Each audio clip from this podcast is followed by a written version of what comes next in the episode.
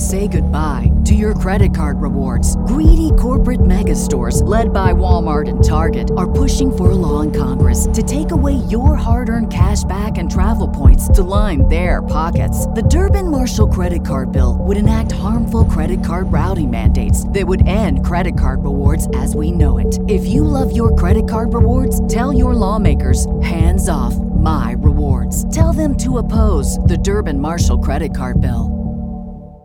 With Lucky Land slots, you can get lucky just about anywhere. Dearly beloved, we are gathered here today to. Has anyone seen the bride and groom? Sorry, sorry, we're here. We were getting lucky in the limo and we lost track of time. No, Lucky Land Casino, with cash prizes that add up quicker than a guest registry. In that case, I pronounce you lucky.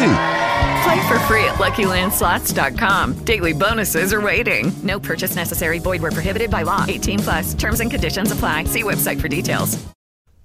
We're now on Patreon. By popular demand, you can now support us directly through Patreon. Go to patreon.com slash pwtorchvip. We have three tiers, including an entry level. Tier 1 that takes the ads and plugs away. You can have the VIP versions of the Wade Keller Pro Wrestling Podcast, Wade Keller Pro Wrestling Post Shows, and the PW Torch Daily Cast. That's 14 podcasts per week, but with the ads and plugs edited out. Plus, you get the VIP after shows. Don't be left out anymore from those for just $4.99 at patreon.com slash pwtorchvip. We also have a second tier and a third tier where you can upgrade to get other VIP content, including other VIP podcasts and the PW Torch newsletter, the current ones and 20 years ago version. So go check it out, patreon.com slash pwtorchvip.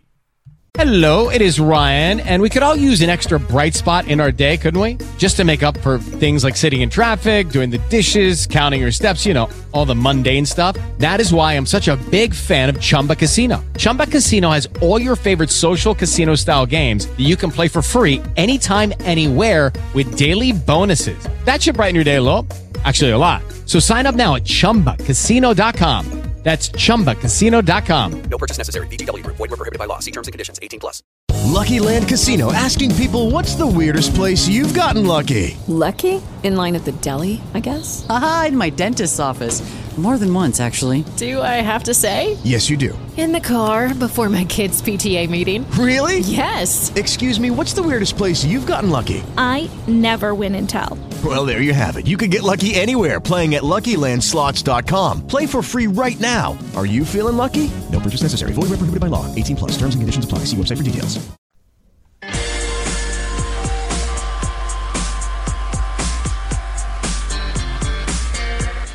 Now, PW Torch and Spreaker bring you the Wade Keller Pro Wrestling Post Show.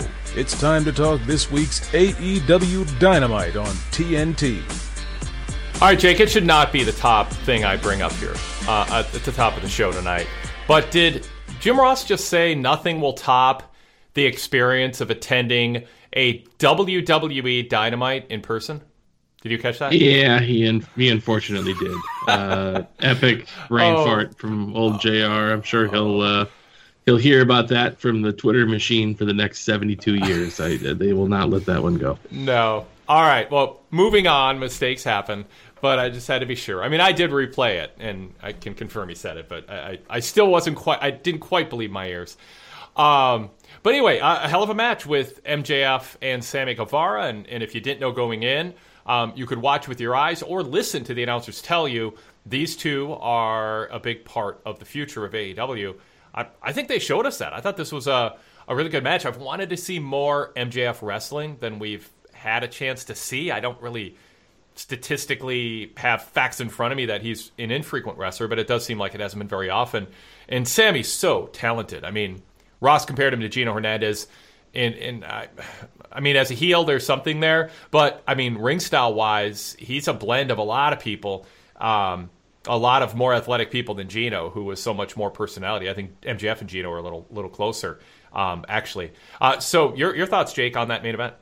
I, I think it was fantastic in terms of the in ring quality. I mean, I was entertained for I guess it was just a hair over 20 minutes. I I think it you know it, it kind of falls victim to uh, you know the failing to deliver the better story, which I think was Sammy just coming up short. and MJF getting a clean win and then being able to rub it in Jericho's face heading into their match. Um, I guess I just don't I I don't understand the the reliance on the gang wars element of telling stories. I think it's become a bit of a crutch for AEW as a brand. Then and it undermines some of the great work that the talent does in the ring, and it did it on a couple of occasions tonight. What was the finish, the right finish for this match if they aren't doing gang warfare, chair shot to the head, uh, distracted referee, and a finish that you know didn't really prove anything as far as the preceding uh, action between the wrestlers? Well, I guess do you do you need to do a finish that doesn't prove anything? I think MJF can just be the better guy on the night, uh, especially when he's feuding with Jericho as a faction leader. Uh, I, I, I think if you know maybe Sammy misses the 630 and MJF just applies the submission. He had worked on the arm several times elsewhere in the match. I, I think it's I think it's okay for people to tap out when they get caught. You know, I I, I guess I, I don't. Uh, I don't know why we have to end up in some zero sum proposition. Uh, fair, fair enough. I mean, I think that's a pitch I'd like to hear more often. I'd like to hear of happening more often behind the scenes to receptive ears. AW's been good, good about not doing DQ finishes and countouts and you know cop out finishes. But yeah, I mean, this was a, a lot of. This wasn't a match just for the sake of a match. I think last last Saturday night was a more egregious example of that. Um, I, I here I understand. I think it's it's more a case of had they saved this as the time that gang warfare or interference and a ringside distraction occurred. If you know, it's like you know, say don't advocate this, but save your lies for when they really matter is a saying. I mean, it's good advice if you're going to lie, save them for when they really matter. Save your finishes that are convoluted and with a lot of stuff going on for when it really matters. And so if they thought we we don't want to establish MJF is good enough to beat Sammy Guevara clean. Um, if they don't want to do that right now, and I agree with you, I think they can afford to do that. But if they decided not to, then don't have a bunch of stuff last week after the title match. And I understand Omega won, but again, yeah, the the Matt Hardy Christian stuff afterwards. At, at some point, you just having a stretch of match of main event matches where there's a clean finish and the match is enough. Like you fight, you go to a finish, and especially with the world title match Saturday, that's enough. You got to see a world title match. It was retained. Let's end on that note with the champ celebrating. And it does seem like AEW piles on a lot of stuff. I know in your report you talked about the the density and frenzied pace of the show um, as also something that they do. And I think there's some merit to the pace of of doing things. Frenzied is probably a, a loaded statement in terms of it's an editorial statement. Um, but you know the the pace of the show, I don't think you want to meander. But there is something to be said also for um, having a chance to take a deep breath. Although we got that in that music video, I guess, at the end. Yeah, I guess it, the the pace argument is more that nothing gets a chance to breathe. Like, I mean, they they had Eddie Kingston and Penta get a really important win in the opening segment, thanks to more, you know, gang warfare. I guess backfiring on the heels in that instance, um, and and then they immediately go back to video packages before Eddie and Penta even got their arms raised. And then you had Jungle Boy get a, a spotlight win over Jack Evans, and that got two seconds to process before you had more, uh, you know, interference from the Hardy family office and Christian getting involved. And so, like, you know, you got a guy who in, in Jungle Boy who got a really big spotlight on the Saturday night show and had a really impressive performance and probably the most important match of his career. And as you mentioned, that was uh, something that they immediately moved uh, away from to do the story with the elite at the end of the show. And then tonight, you know, he gets a he gets a spotlight win as a comeback from taking a, a, a, loss, and they couldn't even let that go for five seconds before they brought Christian and Matt Hardy back out. And so I, I just think it's become sort of a crutch for them. I, I don't know why it's uh, it's become so frequent because I don't think it was this way even six months ago. Yeah, yeah. All right, well, let's uh, introduce the show formally here and give out the phone numbers and bring some callers into the conversation. This is the Wade Keller Pro Wrestling Post Show for, let me see if I remember how to say this, Wednesday, June 30th, 2021. It's been over a month since we've done a live post show on Wednesday. Welcome back to our Wednesday listeners. Um, if you don't know, we did do a, a post show live Saturday after the show. Hope you can check that out when you get a chance.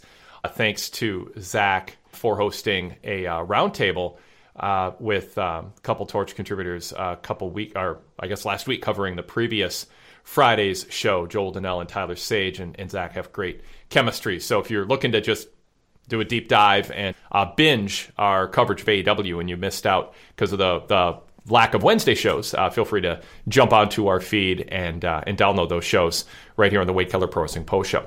The other voice you hear is the co-host tonight. It's Jake Barnett from ProWrestling.net making his return to the co-host chair. Uh, Jake, great to have you back and uh, good to talk to you again. Yeah, thanks, Wade. Always a pleasure to be here. Absolutely. Um, so let's give out the phone numbers. Uh, you are welcome to call us. We are a live, interactive podcast. You can live stream the show. One of the benefits is it's ad free when you uh, uh, listen live, but then the show in its complete format goes up uh, later in the night and is available for download, which is what most of you do. Um, and uh, you you can always uh, find our shows by searching Wade Keller on your podcast app. We're pretty much everywhere when you do that, be sure to subscribe to both the red brand and the blue brand. Uh, we've got a red logo and a blue logo. The red logo are our live post shows that are available to download after the fact, and our blue logo is our more traditional podcasts, uh, including our wide ranging flagship that usually uh, drops Thursday nights. Todd Martin, a PW Torch VIP analyst, will be my co host tomorrow. We'll cover a lot of topics with him, so check that out. We also uh, do interviews and roundtables and pay per view previews and flashback shows. Fascinating uh, jumps back to uh, our, our, jumps back to I don't know uh, leaps back leaps back in time. I can't talk right now. Um, five and ten years ago to what we were talking about with the same format as this. So um, you are welcome to join us tonight, though, if you're live streaming the show. Our number is 347 215 8558. That's 347 215 8558. And when you call, push one on your keypad if you want to join the conversation. That'll indicate that you want to be on the show. If you have a very limited time and you don't want to be on hold for a while, you can't do this every week, but if you uh, do have limited time and you want to jump on ahead of some other callers, you can always email us and let me know that because we'd like to hear from someone, uh, even if they can't be on hold for half hour or an hour. Uh, sometimes the wait is to get on. The email address to request that or just ask a question or make a comment is Wade Keller Podcast at pwtorch.com. That's Wade Keller Podcast at pwtorch.com. Um, Jake, uh, t- let's uh, tell people about what you do for ProWrestling.net and uh, also mention your social media, and then we'll uh, jump right into calls. All right, yeah, you can find me uh, at ProWrestling.net. I do the uh, the Dynamite live coverage, uh, typically weekly on Wednesday nights, although uh, it's, it's been a little weird recently. But uh, I also have uh, have the weekly .net. Uh, uh, excuse me, the I'm forgetting the name of my own podcast. Wait, what a mess this is right now. But as long as you get the long as you get the brand right, you don't you know you don't want to yeah. plug the wrong website. Yeah, I, I, pulled a JR and completely lost my train of thought. And, it's contagious. Uh, no, I, I, it's the .NET Weekly Audio Show that I do with Jason Powell on a weekly basis for members. I also join Jason for pay per view audios for WWE and AEW. Uh, you can inquire about uh, membership to ProWrestling.net at pwmembership.net, and you can find me on Twitter at Barnett Jake. Um, on a serious note, do you think uh, Tony Khan is going to chuckle at Jim Ross's misspeak, or do you think he's going to be upset about it, or somewhere in between? I guess you can have that third option.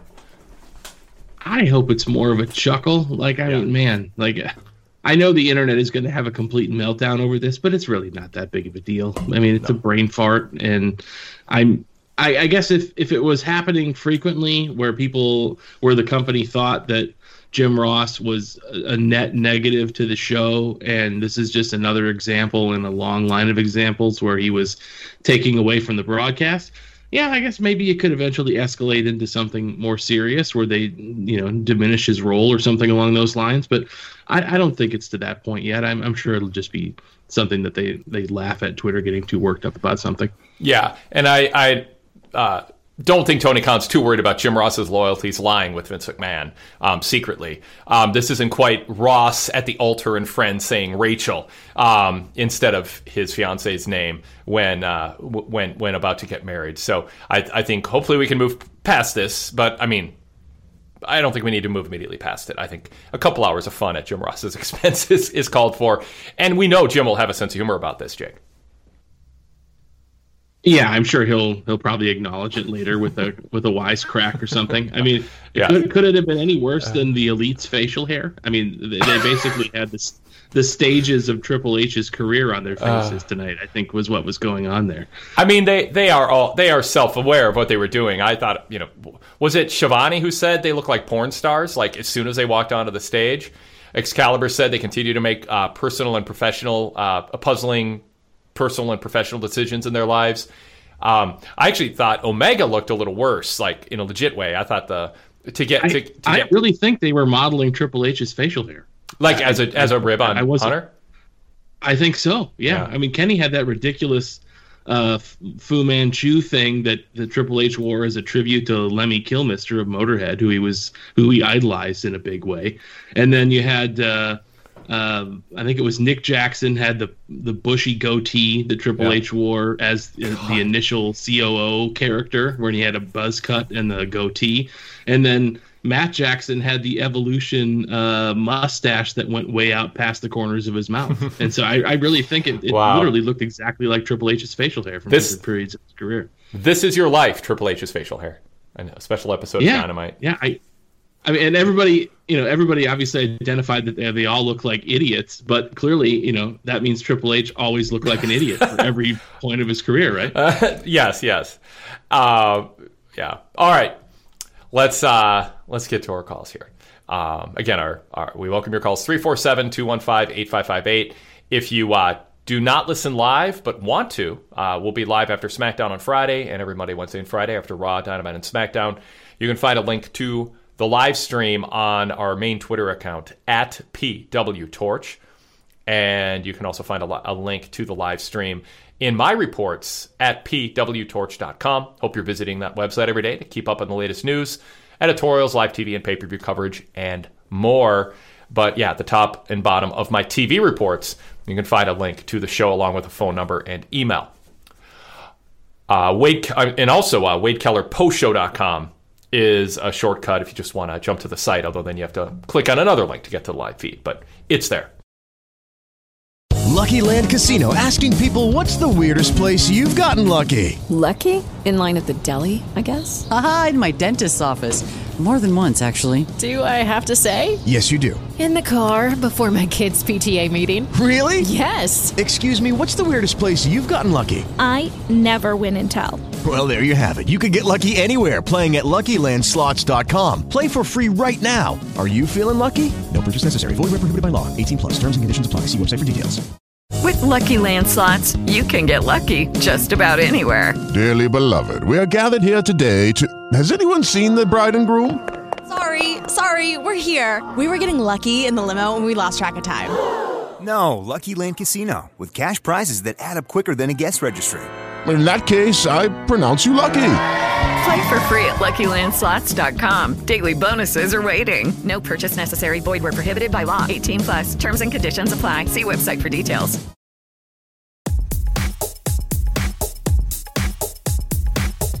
Apple Podcast compatibility new with PW Torch VIP podcasts in 2021. If you're an iPhone user and you want a simple way to access our full VIP podcast library as new podcasts come out every day, we have good news. New in 2021, single click compatibility with Apple Podcasts native app on iPhone, CarPlay, your iMac, or your MacBook Pro laptop. Now, as soon as you sign up and become a VIP member, there's a single click link in your sign up email that will launch PW Torch's VIP podcast in Apple Podcasts. No username, no password to enter.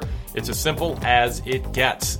Go VIP, find out more information on all the benefits that come with the VIP membership at pwtorch.com slash go VIP. And now we not only accept payments through PayPal, but also a direct credit card or debit card sign up, and also through Patreon.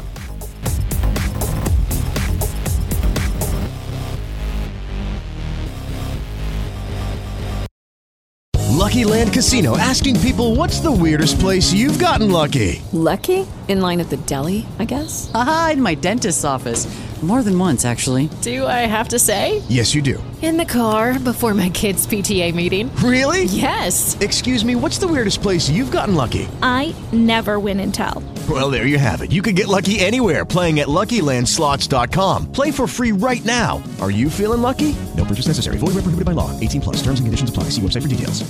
Judy was boring. Hello. Then Judy discovered ChumbaCasino.com. It's my little escape. Now Judy's the life of the party. Oh, baby, Mama's bringing home the bacon. Whoa, take it easy, Judy. The Chumba life is for everybody. So go to ChumbaCasino.com and play over 100 casino style games. Join today and play for free for your chance to redeem some serious prizes.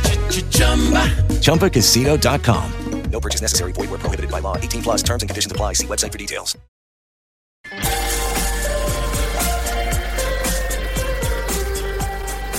We will begin with area code 709. Uh, 709, thanks for calling. Go ahead and state your name and where you're calling from. Hey, gentlemen. Uh, Chris calling from Mount Pearl in Newfoundland. Brand new VIP subscriber. How are we doing this evening? Uh, doing great. Uh, thank you so much for uh, going VIP. So, um, it's been something I've been meaning to do for a while, and I'm glad I finally jumped in. But yeah, yeah. For me to call in, like, hmm. Newfoundland is an hour and a half ahead of Eastern time. So, like, Dynamite is really the only time I can stay up late enough to call. I'm I'm too old for this nonsense. And for me to call in, there's got to be something really bugging me. So, let uh, apart from Jim Ross, who reminds me of that drunk uncle in the corner at Thanksgiving, who's like every now and then wakes up, sees a play in the football game, makes a, a comment, and then goes back to sleep, and nobody actually has any idea what he's talking about half the time. MJF. Um, is he just everything Karrion Kross wishes he could be? like he's great in the ring. He might be the best promo guy in the business right now. He can wrestle a bunch of different styles, and anyone with any experience watching professional wrestling looks at this guy and says, "Yeah, he's going to be great." And I think his eventual face turn is going to be amazing. But he's just his match, and I'll get to, to, to the counterpoint to this later on, but his match tonight was it, it was just he, he can do that with someone someone like Sammy who flies, who's who's obviously a smaller guy. But he can also have a match like that with Jericho. He can do it probably with Lance Archer. We haven't seen it. He could do it with uh, with Kenny. He can have that match with anyone. He's just so good at everything. It's the the only thing that bugged me about it though is why is anyone kicking out of a top rope tombstone? That's a really good point. Um, I I'm think it's worth uh, backing up your compliments of MJF. Um, I, I, wish he'd yell a little less on promos. Um, it's a small criticism because I think he picks his spots well uh, to yell, but I, I, think he goes to it too much, and overmodulating is sort of one of my annoyances in wrestling. Um, uh, uh, Ethan Page was doing that too earlier, and I just don't think it. it I think it distracts from the promo. But beyond that, um, I'm with you, and I was uh, pleasantly surprised at what they did in those opening minutes. It felt like a real statement um, they were trying to make to uh, to indicate that look what we can look what MJF can do against Sammy that they can wrestle. And Jericho was kind of selling the idea. He was surprised by that. But yeah, um, you know, there's a lot of uh, of re- in recent years. I don't know how many years we're going on, five plus years of some really big moves that just would not have been uh, kicked out of before were or were saved only for like that epic WrestleMania match where it was like, and oh my god, they kicked out of that because the precedent had been set. No one kicks out of that type of move, and it would seem special when they would do that once a year for like an epic one match. Is this a case, uh, Jake, of of trying to do a little too much and doing enough that it actually uh, diminishes the effect of, of the ultimate finish? Yeah, I mean, it, it seems a little odd that you know a, a one chair shot across the back would put Sammy down after a jumping second rope tombstone wouldn't. And I guess it was, you know, they, they had MJF kick out of Sammy's 630 finish as well, which I, I don't I don't know if, you know, other than maybe when he was in the ring with one of the elite members, I can't recall if anybody else has kicked out of. So yeah, I, I think it's it's a concern. I mean, we, we kind of go through this uh, in phases. You know, some people use the super kick as a finish. Some people use 37 of them in a match, and it, it's never the finish. And we've kind of turned the Canadian destroyer into a transition move, and you know, I guess we go Yeah. through these periods now where uh, you know where, where something that was once really novel and exciting and nobody kicked out of it just becomes another another thing that uh, that gets you into the next spot. And so I. Uh, yeah, I, I think it's a fair point. I, I I don't know where it ends exactly. You know, I, I personally I would have loved if that was the finish to the match, but uh, you know they had another seven minutes to fill after that thing. I don't want to be the guy who complains about moves, and I've always been able to reason the, you know, some people use a super kick as a finish as well. They just execute it better, or they Right. have better aim with it, or more power behind it, or, or whatever. You know, I can I can turn off my logic brain for that. But unless I'm mistaken, I don't think we've seen MJF hit even a regular tombstone before, let alone one off the ropes. So if you're going to bust out a brand new move on a free TV match, then if it's something that impressive, it really needs to finish the match. And if it's not going to finish it, don't use it. Save it. Like th- that move is money. Like CM Punk ruined his knees doing a top rope pedigree Yeah. for years, and that finished matches. You know, and then he even he sold his knee, and even if he had sold his knee a little longer, r- ro- rides around on the mat for for a few seconds, and then gone for the pin, I could have bought the kick out. But he went straight into the cover, and uh, just listening to myself now, I hate that I'm making this point, but I, I just it doesn't make sense to me to have such a huge move that should be finishing matches do nothing. Hey, I, I don't think you should apologize. Um, I think that it's it's absolutely fair to um, make well reasoned points about what you think protects wrestlers and protects the integrity of the the arbitrary illusion that is the violence in the ring and the arbitrariness of which moves finish matches or not. There should be a logic because they have 100% creative control over it, which you know creates a higher level of responsibility to use them logically. And that that was a, a crazy move, and MJF was selling the knee injury big time. Um, which you know I, I, I give credit to like MJF selling the impact of the of the of the move, and I thought Sammy did a great job like lying on his back a- afterwards, and also after the ultimate finish, the the actual end of the match, just lying there for an extended period of time. I mean, I want to give them points for the things that that they did well, but I think it's Chris worth building on those compliments, um, or I think it's worth in addition to those compliments, uh, saying that they they would have been better off not doing that move if it wasn't a finish, especially going another, as Jake said, seven minutes. Yeah, definitely. And I think uh, to, to to transition out of that, like it, it relates to my to the, to the counterpoint for that, which was uh, the opener with uh, Eddie and Penta versus uh, Jack Sparrow and Zoolander. Oh, I'm sorry, um, the Young Bucks. Um, first of all, was, was that facial hair glued on? Like, there's no way they grew that in a week, right? Like, it's just I don't know how they could have, unless they have some sort of mutant powers I don't know about. But when you look at that match and you look at the main event with Sammy and and uh, MJF, I think that perfectly illustrates the problem I have with some AEW matches. And I'm going to paint an analogy for you that I don't think anyone's ever used. Uh, the tag team match was a trampoline act with a bunch of jump, a bunch of nothing, and then a really impressive high spot, and a bunch of standing around and a really impressive high spot. Whereas the main event was rhythmic gymnastics. It flowed. It was beautiful the whole way through. It told a story and it came to a conclusion. And I greatly prefer rhythmic gymnastics to trampoline.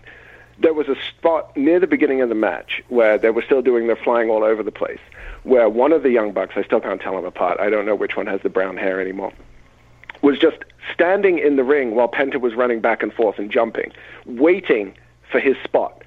And it's part camera work. They shouldn't have shown him there. But he's just standing off to the corner, just not doing anything, not trying to disrupt the other team who are jumping on his brother, not trying to attack anyone. He's just like, well, I'm about to get knocked out of the ring, so I guess I just stand here and look like an idiot with my thumb in my nose. And that's the sort of thing that, like, I, I know that the the Lucha Brothers and the and the Bucks, they have some incredibly impressive moves and and they make things look good. But there is too much of that. There's too much standing around. There's too much not crisp action happening, and it really takes me out of the moment completely.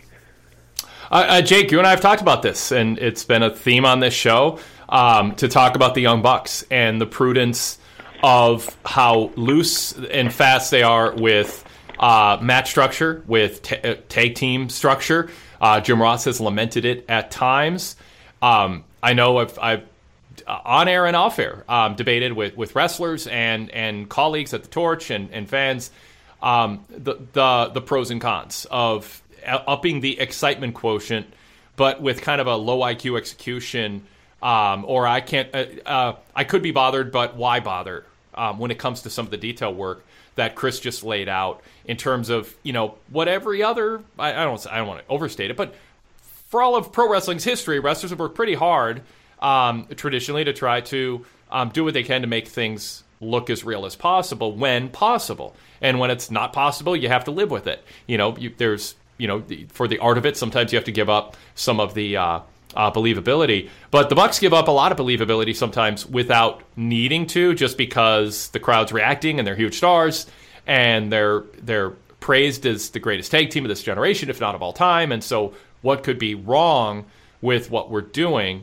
I still, I mean, I see stuff that Chris does, and I'm like, I, I wish they tightened it up, and I wish they'd be bothered to, to work a little harder to rein that in because I, I have confidence they would be um, as they would still be having great matches, but they would not have this pushback from a, a, a sizable segment of the audience who it bothers, and it, it's not a, it's it's not just a subjective what do I prefer art type thing.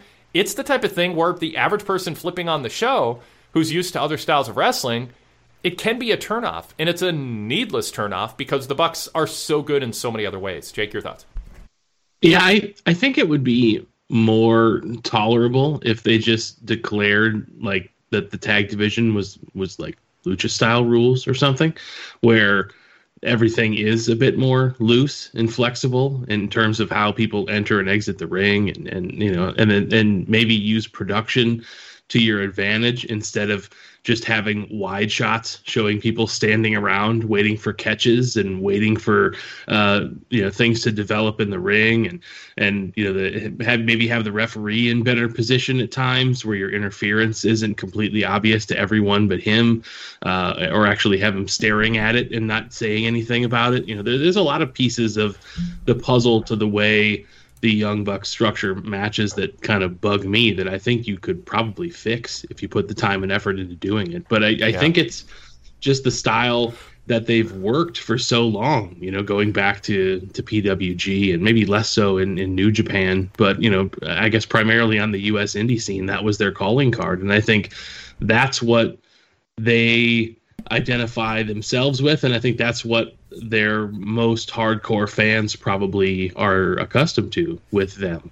And I think they they do themselves a pretty big favor by placing themselves in the opening match a lot of the time where people are just really mm-hmm. excited for everything and so it kind of wallpapers over uh, some of the some of the flaws that you might notice after you'd been sitting there for two hours watching a show if you were in the main event slot but yeah i i, I agree with a lot of the complaints. I, I don't think they're insurmountable though, and I think there's way more positives about the Young Bucks than negatives. But there there are some things I wish they would pay more attention to. I mean, that's the thing. It's it's worth talking about because the Bucks are so good. And I mean, you add a, a, a motivated, energized Nick Jackson to the mix, uh, which you know he's just it's a completely different person than the sulking I don't want to be here to you know demeanor that he had for months, um, you know, late last year and early this year. And I know he had a lot going on um, with COVID and, and Jon Huber and and you know who knows uh, what else. And, and maybe it was just the art of his character and it was intentional but this is uh, an amazing um, turnaround in terms of just coming out of a shell and just jumping off the screen charismatically right now during his ring entrances. But yeah i mean I, my vote would be to rein them in. Um, but if that's what I want, but what they're doing is really working, then I then then I'm fine with that too. You know, it's like it's I can live with the lack of of discipline um, or detail work. But I, but I do hear from enough people. I, I think it does bother enough people where it'd be worth the Bucks kind of reining it in a little, you know, and, and working a little harder to keep it a little more believable for people like Chris. And um, you know, Chris, you're you're not alone. Yeah, I think I'd ask, is it really working? Because the people in the arena love it, but they're the fans that you don't need to convince. They're going to watch every week. If they're, bought in enough to go to Daily's place at this stage, then you don't need to convince them. The ones you need to convince are this mythical second million, which we don't even know exists because they can't even watch SmackDown right now. Um, the, they're the ones who are. They're out there. Like, if you look at uh, more bang for your buck. When they use that as their finisher, that is smooth, that is silky, and it, there, there's no gap, there's no waiting.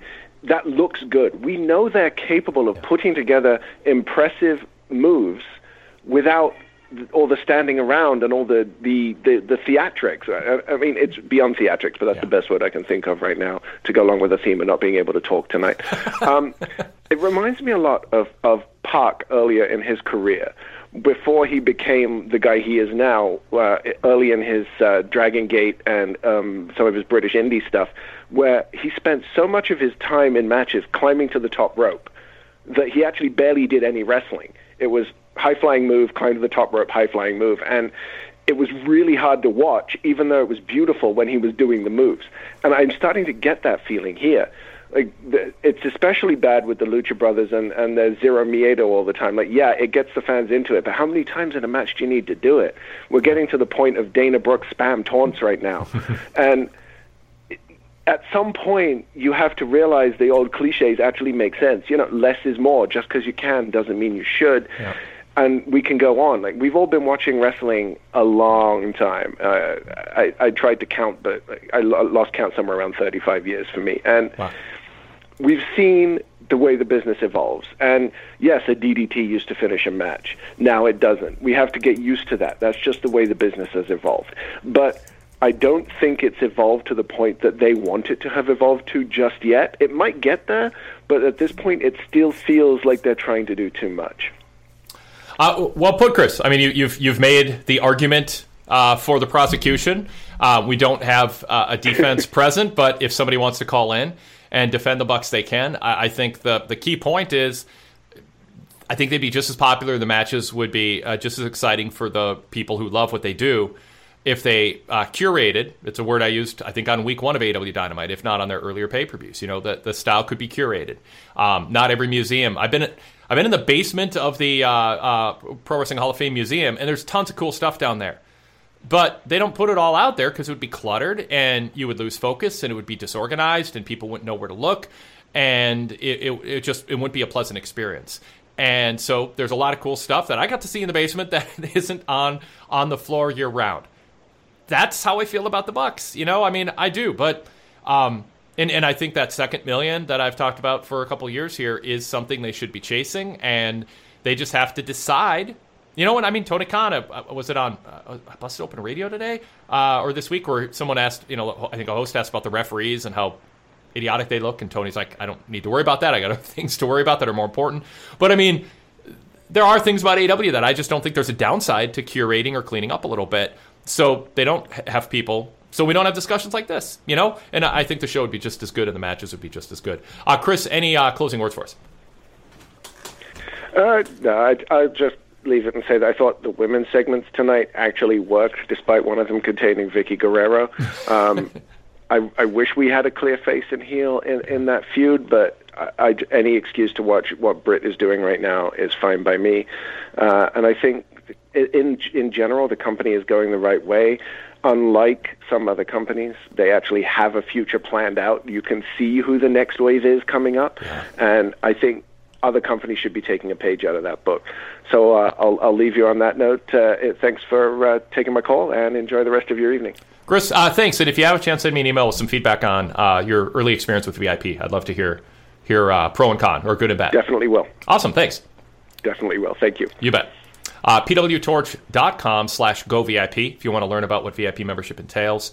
Uh, it's a ton. Um, some of the, I, I, don't talk about it enough, but the, the archive of back issues right now chronicling um, the past 30 plus years of wrestling. And uh, first, uh, the, the longest running insider long form interview series ever, the Torch Talk interviews that are transcribed from the late 80s on is fascinating. The uh, we put up a new 20 years ago back issue in PDF and all text formats. You can read it on your tablet or on your phone or laptop in whatever format you prefer. We um, just uh, posted the cover story.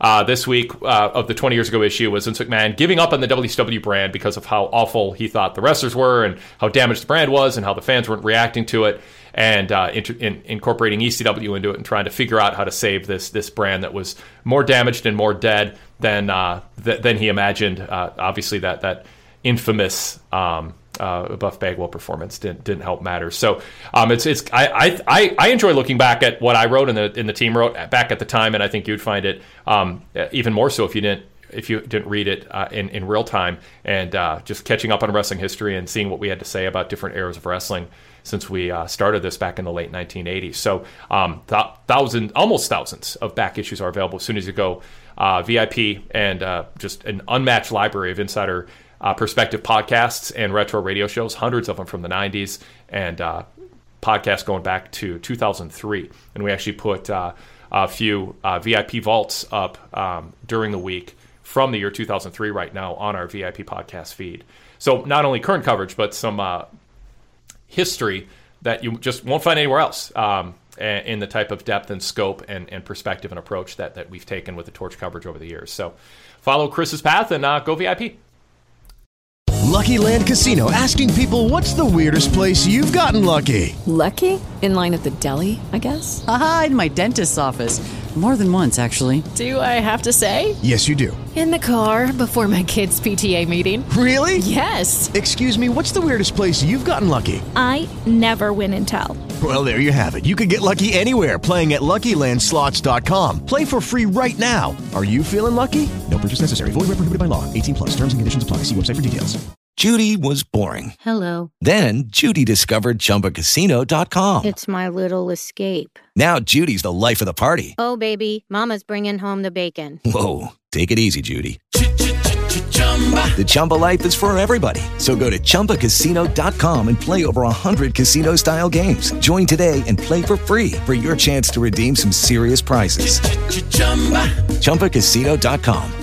No purchase necessary. Void where prohibited by law. 18 plus terms and conditions apply. See website for details.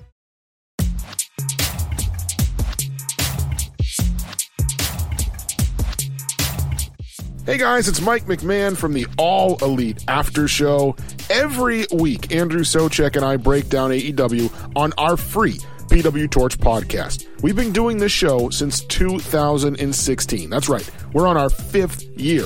When we started the show back then, we were talking just Impact Wrestling, and we still talk about them from time to time as well. And over the years, we've branched out to also discuss MLW, and of course, the main event of our program, which is always the latest going on in AEW. Again, the show is called the All Elite After Show with me, Mike McMahon, and my partner, Andrew Soucek. You can check us out as part of the PW Torch Daily Cast lineup. You can subscribe to our show and all of the Daily Cast shows just by searching PW Torch on any podcast app. And of course, you can listen ad free with a PW Torch VIP membership.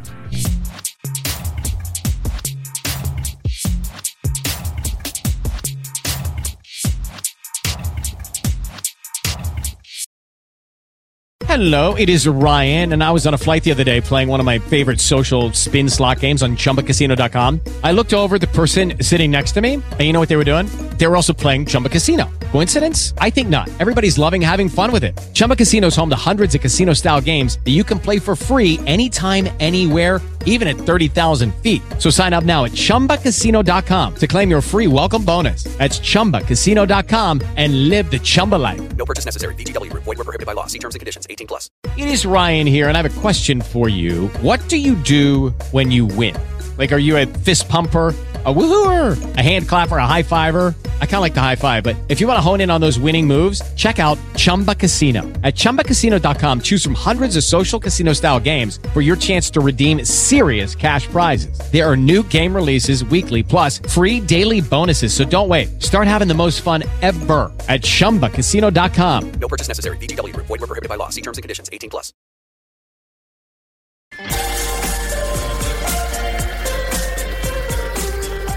All right, uh, it's a big day in Canada because we've got Hinton coming up, and then I believe we've got a, a call from Montreal with Alex. Um, after that, um, we're moving all over Canada here, but we'll go to uh, Hinton in London, Ontario first. Hinton, thanks for calling. Uh, what do you think of Dynamite tonight? What's on your mind? Hey Wade, hey uh, Jake. Good to finally talk to you guys after all of June of no Dynamite post shows. Um, yes. I do want to touch on the the main event again. I've got a I've got a lot of thoughts on the on the main event. I thought MJF and Sammy Guevara had a decent match, and the reason I call it decent is because I, I find MJF's ring style good, but he tends to feed a little too early, uh, or or Sammy Guevara just doesn't follow through on the feeding quickly enough. I'm not the best ring analyzer, but there were aspects of this match that made me just feel like, okay, this is just completely fake. Um, and I think that the Bucks are, even though they they overpopulate their match, they're better at executing on the feeding, I think, than than what these two guys are. But they'll probably get better over time. Um, there's also a very uh, prejudiced comment uh, to the effect of Jr. saying uh, Sammy's a hothead, Yeah. and Jericho going, "Yeah, he's a Latino, of course." I'm like, I thought the same thing. The fuck. Um, so sorry. Yeah. No, it's Yeah. 2021. Um, I mean, that's that. I mean, I, yeah. I, I kind of was like, are we still saying that? Yeah. yeah. Um, also, the the build up to this match is really my the main thing I want to talk about because I, I heard someone, uh, a, a prestigious wrestling commentator, not affiliated with the Torch, say this match has been built up so much for months.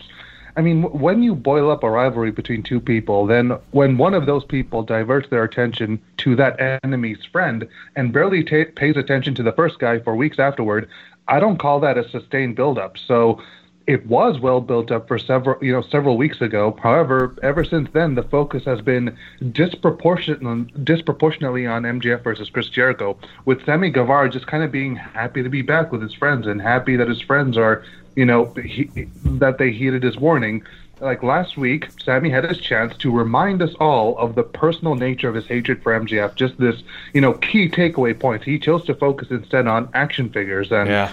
I don't know what else, uh, which would have been fine if that's what the storyline was focused on, or if he had a longer promo to then also mention that, but it wasn't. So, I mean, ultimately, the focus of this match ended up being a who's the future of AEW, which I think is a much weaker story, right? This was.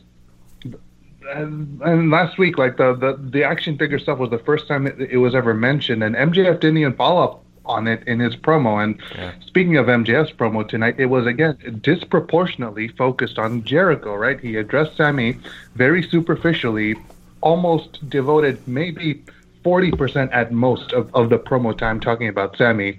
And it just de emphasized tonight's main event, in my estimation. And it, it could have been a lot more, even with the DQ finish, I think. Um, so it made me feel as though the personal beef between these two that was brewing months ago just kind of simmered out uh, tonight. What do you guys think? I, I think they were saving this match till after uh, they got back on Wednesday nights, and I think they paid a price uh, in terms of in terms of how fresh and intense and current it felt. Yeah, and at the same time, I think they felt the need to to to move forward and concurrently push. Um, you know, MJF and Jericho. I think those are some good points. I mean, I, I, I agree with you when I made the comment Saturday night in my report at pwtorch.com and on the post show that Sammy bringing up action figures, I, I thought was a, a, just a silly comment. I mean, that's that's not the first thing you should say when you're talking about MJF, and it also makes AEW look like they're favoring MJF over Sammy, and that's clearly not the on-air storyline. Um, it just felt too not even meta. I don't even know how to dis- how to frame it, but like too almost inside baseball. Like you're you're gonna try to get fans to invest in a match over the niche subculture of who gets an action figure first and people who think that I mean why that shouldn't matter to Sammy. You know like I mean it's cool to have an action figure. I'm not saying he shouldn't care but like wow, I just was like that that was just I thought bad judgment on his part or whoever had him say that. I I, I immediately my jaw kind of dropped and then he talked about, you know, and your face is on all the posters and so it wasn't just action figures. It came across as sort of petty jealousy over who's getting more attention and uh, so yeah, I mean I didn't think that was good. Um, but but that said, it didn't it didn't strike me tonight. I think you make some good points hitting. Uh, but as I was watching it, I, I didn't think that they did a poor job building it up. But during commentary, it did seem like it was more about these two guys are great and they're the future, which is again a sort of meta rather than Sammy wants to tear apart MJF. And Jericho set the bar high for that, and the match didn't really go there at first. But I think that was sort of by design, and then it got more intense after that. So I don't know a, a lot there, Jake. What are your what, what are your thoughts? Yeah, I I do think they they tend to stop and start with stories, and a lot of that's because you know the schedule has been a little bit odd, but it, it's been you know a, a long term issue where they you know they have several months between pay per views and they they kind of plant a seed about something and then they go away from it sometimes for four or even six weeks before they circle back around to it and then they want you to think that it's you know it, it's something that's been brewing in the background, even though they haven't even paid any attention to it. And so, I think it's a problem that is pretty easy to solve if you just focus on the story you're telling right now, and and uh, and you know, you can try to use the the commentators a little bit better to, to plant those seeds for the future rather than you know pontificate about the future of the company all the time. I, I don't know how much value that really adds to the broadcast. I know you know they they want the the overall brand of AEW to be seen as more youthful and forward looking than their competition, which I I don't necessarily disagree with, but I, I don't think you need to be quite so heavy handed with it, particularly when it distracts from the immediate term uh, of, of the story you're trying to tell. But uh, in terms of, you know, MJF and, and, and Sammy, I just think they ended up telling the wrong story. You know, if, if you know, Sammy got that really important win to save the inner circle at the pay per view, and, you know, MJF rightfully should be bitter about that because he had an opportunity to put the entire inner circle behind him, and Sammy was the reason uh, that he didn't get the chance to do that, and that could have been the foundation for this match. But they spent, uh, you know, the last couple of weeks talking about Chris Jericho and MJF and their feud, and and you know this match suffered because of it, and this match suffered with the finish of this, you know, on this show because they were immediately more concerned about uh, you know about the the distraction finish and, and Jericho getting involved and, and all that stuff. And so I, I, I do think it's something that that can be fixed just by focusing on the story you're telling right now. And then once you've completed telling it, you can do the other work that needs to be done in the post match. And and and that's where they uh, you know they kind of missed the boat on on on this particular match tonight in the main event. We're about to go to another commercial break. Why are you listening to commercial breaks? Why deal with these interruptions when you can become a VIP member, support the Wade Keller Pro Wrestling Podcast, Wade Keller Pro Wrestling Post Shows, the PW Torch Daily Casts, and the entire team and everything that we do, and get a ton in return for your membership by becoming a VIP member. Go to pwtorchvipinfo.com for full details. 30 plus years of archives of podcasts, retro radio shows, over 1,600 back issues of the Pro Wrestling Torch Weekly newsletter, a fascinating march through our coverage of wrestling history, and so much more, including ad free versions of the Wade Keller podcast, Wade Keller post shows, and PW Torch daily casts, and several exclusive VIP podcasts just about every day, dozens of VIP exclusive podcasts that you're not hearing because you're not a VIP member. So go VIP, pwtorchvipinfo.com. Subscribe to our VIP podcast feed and listen in a streamlined way with no interruptions to all of our podcasts. Again, that's pwtorchvipinfo.com.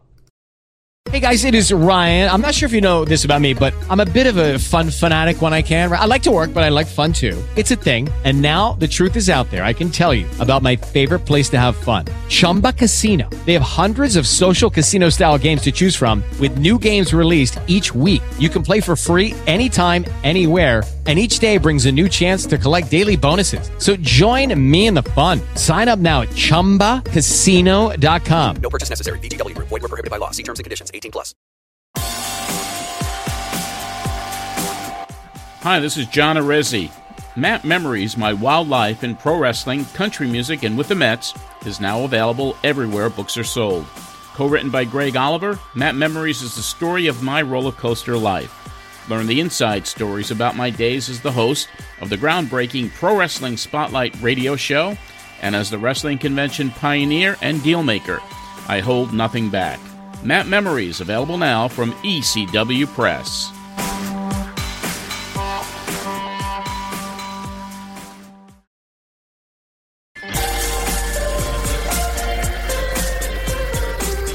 Uh, Hitting anything you want to add to that or any other topics? Yeah, I want to move on to the uh, Omega promo. Uh, Yep. So and the whole segment with Dark Order. Uh, So I'm not so sure how.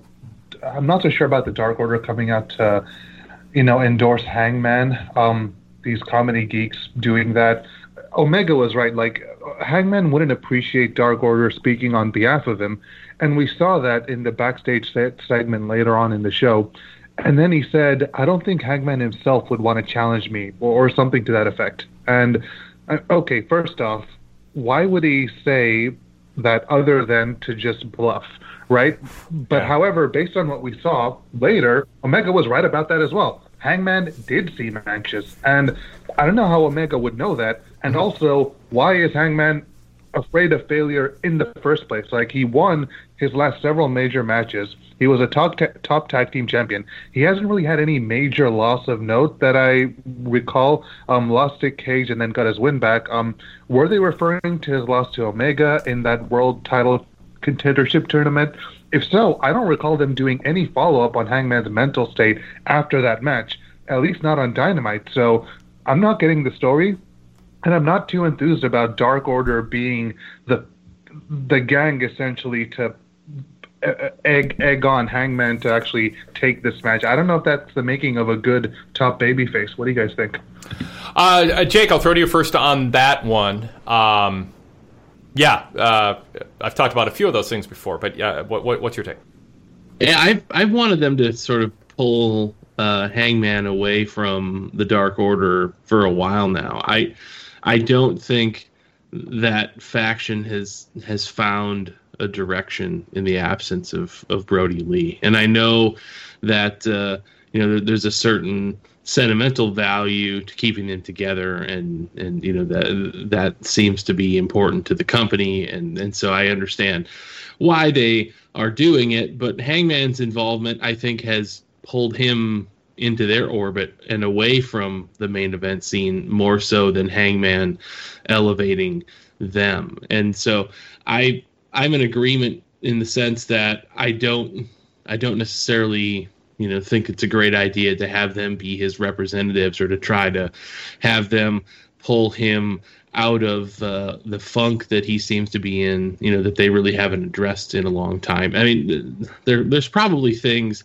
that they've been doing on being the elite or something uh, on other shows where this has been you know they've already planted seeds for this and and the general audience is gen- is not aware of it. And and so and i'm sure the the people who will want to defend this uh, this story will point out, you know, that they've they've had several vlogs that we all should have watched by now, where, where this has all been spelled out. But I, I don't think they've done as good of a job of communicating Hangman's intentions or growth as a character or changes in his personality or even an update on you know his nervous drinking which he seemed to have overcome Yes. to outsmart Matt Hardy a couple of months ago.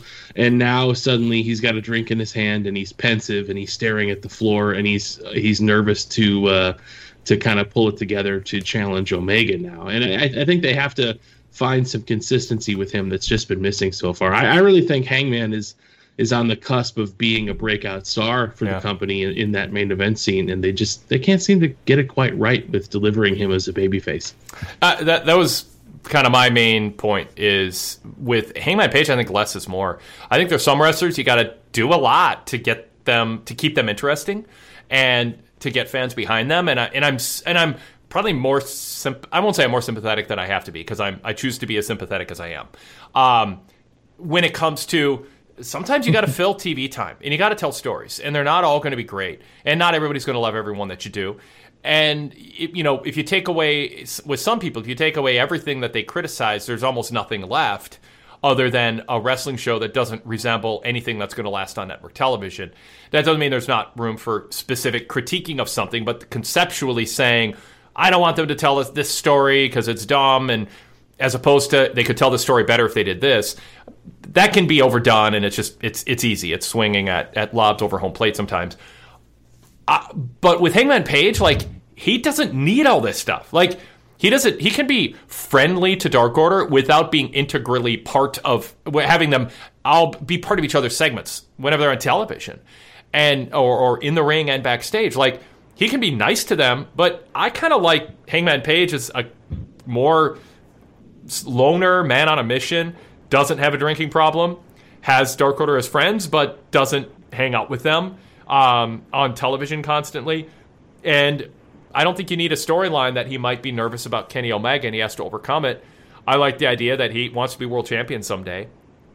And he's really talented, and Kenny Omega's really annoying, and he'd love to shut him up because he wants to be champion and he wants to um, send Kenny Omega down a notch or two. I, I just think sometimes you have people with that that innate connection with a crowd and charisma where you don't have to overcomplicate it. And this just feels like an an inconsistently told, uh, uneven, overly complicated way to build up a Hangman Page Kenny Omega match that I think in a way just stripped down is a match people want to see and will pay to see without all this other stuff.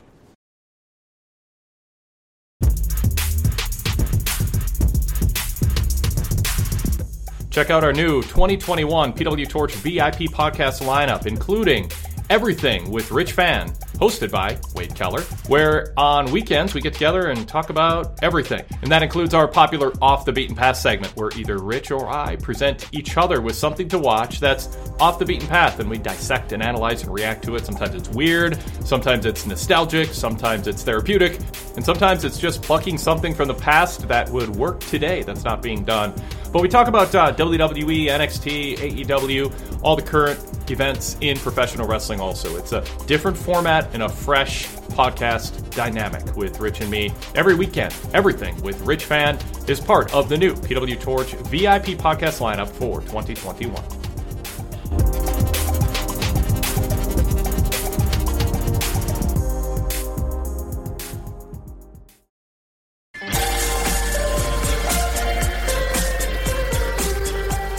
I'll hit back to you. Yeah, I agree. Um, th- th- there's a lot missing here, and I don't know if they told it on being the elite or uh, maybe Javier is going to come in later on and he's going to chime in. He's going to say, "Oh, they did this on Dynamite. They did this on Dynamite." Which uh, it's, it's like if, if if three of us don't remember it, then clearly they have too much on this damn show, right? so. Yeah. Um, that, I, I don't think that that's a good enough reason. Um, but I want to I want to move on to the uh, to the women's match. I this is where I will disagree with you, Wade. I I love Vickie Guerrero, and maybe she's a guilty pleasure of mine. I don't know. My early years of watching wrestling, you know, mid two thousands when she was SmackDown GM and Edge's girlfriend. Those are like those the months that were carried by Edge and Vickie Guerrero. That was almost all I could watch because I'd often stay late at school on Monday, so I'd miss Raw and SmackDown was all I could see. So I'm not really put off by the excuse me stuff. It doesn't really diminish Nyla Rose to me. What does diminish Nyla Rose, in my opinion, is her inconsistent presentation on television and how she seemed to be a bigger deal before, or she seemed to be more present, I should say, before she got with Vickie. And after she got with Vickie, she just appeared a lot less on television. When Hickey, well, when it's not not Hickey, sorry, Vickie could have uh, generated a lot of heat for her, you know, with with her promos and such. So um, that's uh, you know that, that's my opinion of Nyla Rose. And, and again, she's probably gonna feud with with with Britt Baker and then just fall off the radar.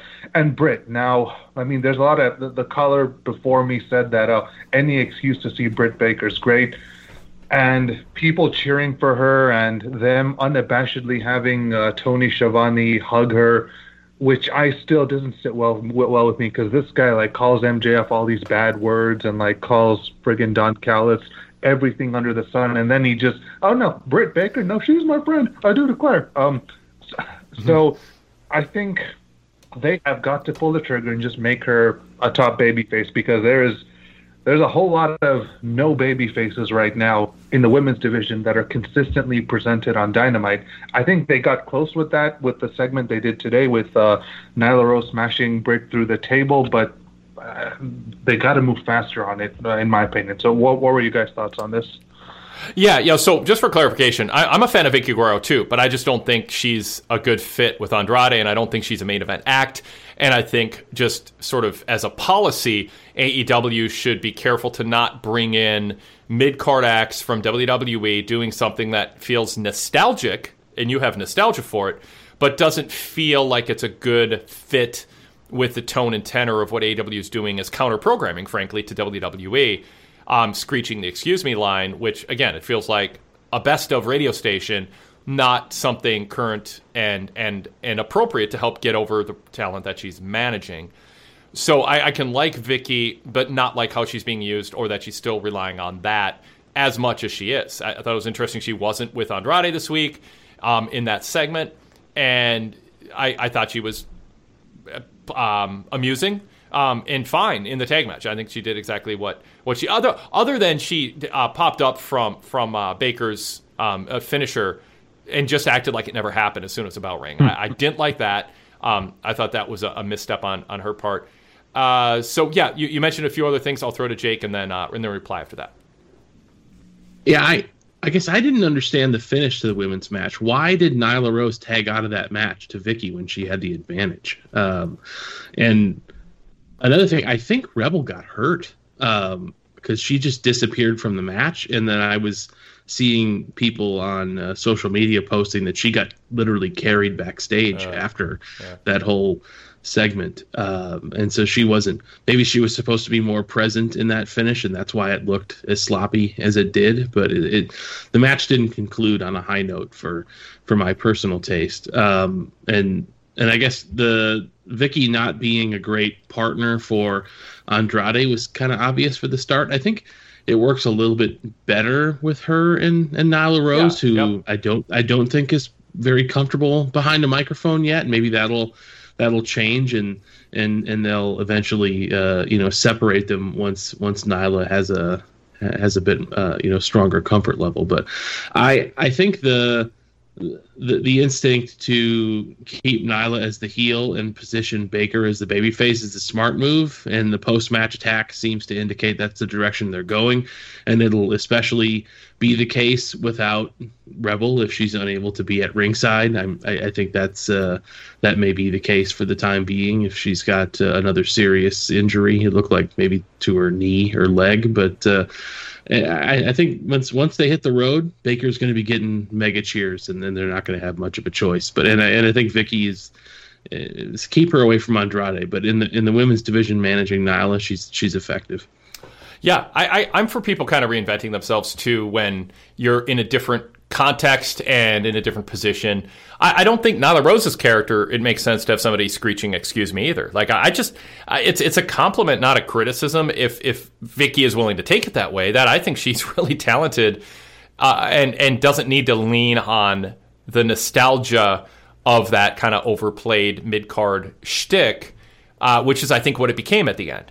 Um, and and you can argue it always was, but you know just it was elevated at times uh, above its pay grade or natural water level, whatever cliche you want to use.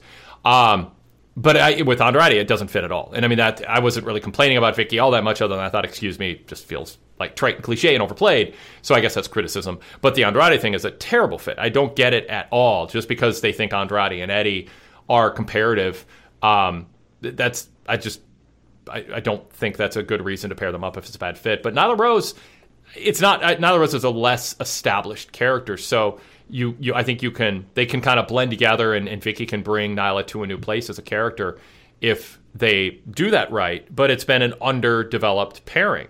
Um, it's it's almost like Hangman Page is drinking. Like I mean, there was a long stretch where they just they weren't on television, at least not on Dynamite. And I'm with Cody. You shouldn't have to watch shoulder content to keep up on what's going on on Dynamite. And if there's anything that happened off Dynamite, there should be somebody saying we need to run a, a brief video clip to catch people up on what happened on Dark elevation or being the elite to uh, to catch people up.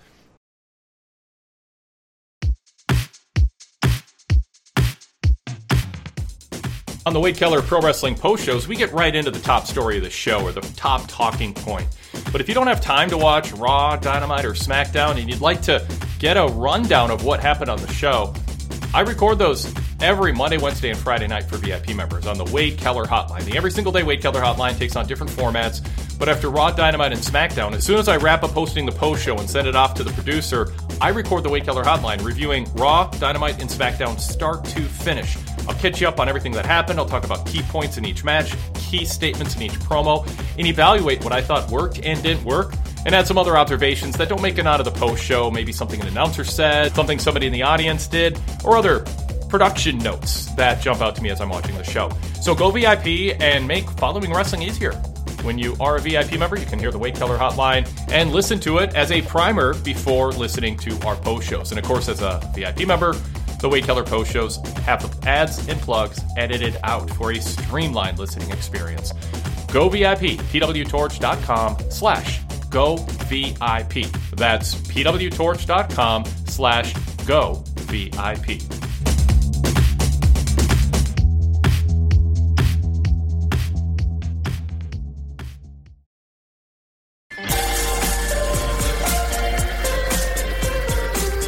And I don't know if I. Oh, oh, I, well, I have a follow up for Jake first.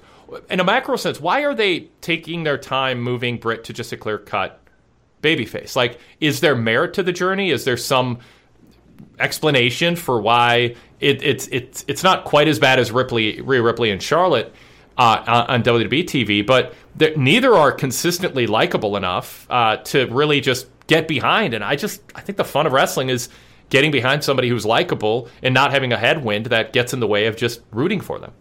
Yeah, I maybe it's because of her previous experience as a babyface where she didn't really seem to have the natural instincts to know what to do. And and maybe that's maybe that's changed now that she has some experience under her belt and she has some confidence. And obviously she has the championship um, but it, it, may be a reticence to have her go back to a different promo style that just wasn't clicking. Like I, if you recall those, you know, those initial episodes of Dynamite where they had her out there just trying to be a babyface dentist, it was an absolute nightmare uh, for her trying to get over. And they really found success with her when she turned heel and, and became you know the sort of mean girl standard that uh, that, that you know females in, in wrestling have adopted over the last couple of years when they take on new heel personas. But I I think if, Baker if, is if the drawbridge is opening, you got to choose a side.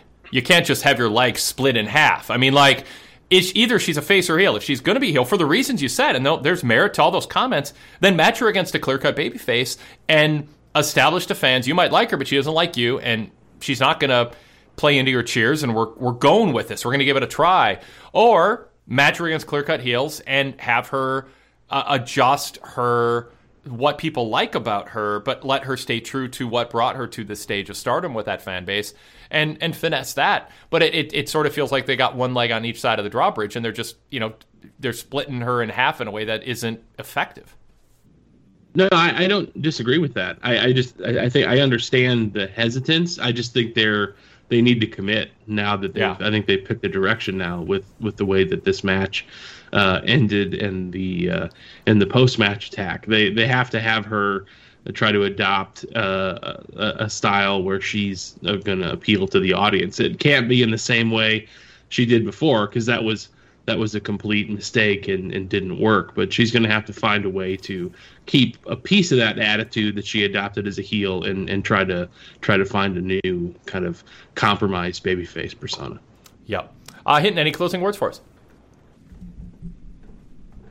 Yeah, uh, uh, j- just to respond to you, Wade. Um, I, I do concede to put aside my nostalgia because I have consistently asked the Sting fans and the WCW fans of AEW to put aside their nostalgia as well.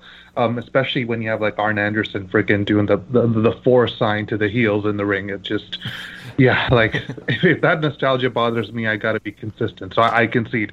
Um, final, very brief point, and then I'll sign off. Uh, Miro has uh, great new music a great new, just a great new entrance. It just felt yeah. different today. Yep. Um, really, really epic. Uh, that's all I wanted to say. Uh, otherwise, everyone go VIP. Uh, this week's episode of uh, the Fixed Mailbag is is bound to be a really good one. I can say so. all right, you know more than me. Um, although I think it's always great. Um, thanks, Hinton. Yeah, I, in fact, as I was watching Miro's ring entrance, Jake, I was thinking about it just kind of crossed my mind like how high end that entrance was and what a change it's been for him and the announcers talked about it um, how you know it, he's gone he's come a long way in terms of his attitude and his presentation and his apparent aspirations since he was with Kip Sabian and, and, and doing video games. I think it's time to change the name of his finisher um, to even further distance himself from, from that nonsense um, in those early months after he arrived. And just the ring entrance itself, I was just thinking this is this is like high end production in terms of a ring entrance and the music and the camera angles and the video screen. It, it made him feel like a star. And then he did, did his part. I don't want to uh, be redundant in my praise for him too much, but I, I do want to underline uh, what the announcers are pointing out, something I agree with and have, have been touting, which is he seems all business and badass. And he he's not playing into wouldn't it be fun if I got to do this because I have some creative control. He's now a money heel and or or you know on the verge of becoming one. And I, I, I enjoyed that they built up just like they did last week with Jungle Boy. They built up Brian Pillman Jr. They let him cut up, you know, just old school babyface promo. I could do without the the bitch line at the end. It's just tired, trite, and I thought we had a moratorium on on anyone saying that um, for for the rest of the year because it was so overdone by so many people. Uh, but that aside, it was just like they built it up like, hey, maybe, you know. But Miro won decisively and quickly, and it, it sent a message. But it was a worthwhile TV segment, and Miro looked uh, dominant. And the announcers rightfully said, "Who can stop Miro at the end?" Um, and and that is a question that should linger after a match of that type. Uh, your thoughts on any of that, Jake? Yeah, I, I think Miro is is a star, and he he should have been one immediately when he arrived in the company, and, and they they uh, they saddled him with a gimmick that was going nowhere fast, unfortunately. But he's he's you know pulled out of the stall, and he he looks uh, as good as everyone hoped he would. You know, coming into the company when he left WWE, and so I, I think you know this it's an interesting pivot. You know, I, I, don't know quite how far they're going to take this Redeemer, you know, God's favorite champion type character. It almost feels like a heel that they're setting up Cody Rhodes to slay. Uh, you know, like he, he he seems like the the type of you know going back to the American dream that kind of thing. Uh, you know, I, I, think that might be their ultimate opponent for him whenever whenever he's done with uh, with QT and the rest of the factory. But uh, when he leaves the Cody, I, I don't know. Yeah, yeah. It, it, really does feel like he operates in a separate universe from the yeah. rest of the, the AEW show. But I, I you know I, I, think that that that time you know that could be weeks or even months away. So I, I don't know what you do to keep Miro busy over the next couple of months. It, it's going to be difficult to find him a a string of opponents to go through when you know the the roster that they've built up meaningfully on TV is is fairly small.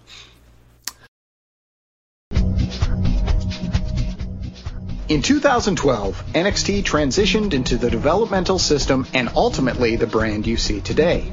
On the Torch VIP podcast, NXT 8 Years Back, we'll be taking a weekly look at this page in NXT's early history. Join Kelly Wells and me, Tom Stout, from PWT Talks NXT every Saturday as we go eight years back to the day to track NXT's rising talents and why they did or didn't work out, exclusively for PW Torch VIP members.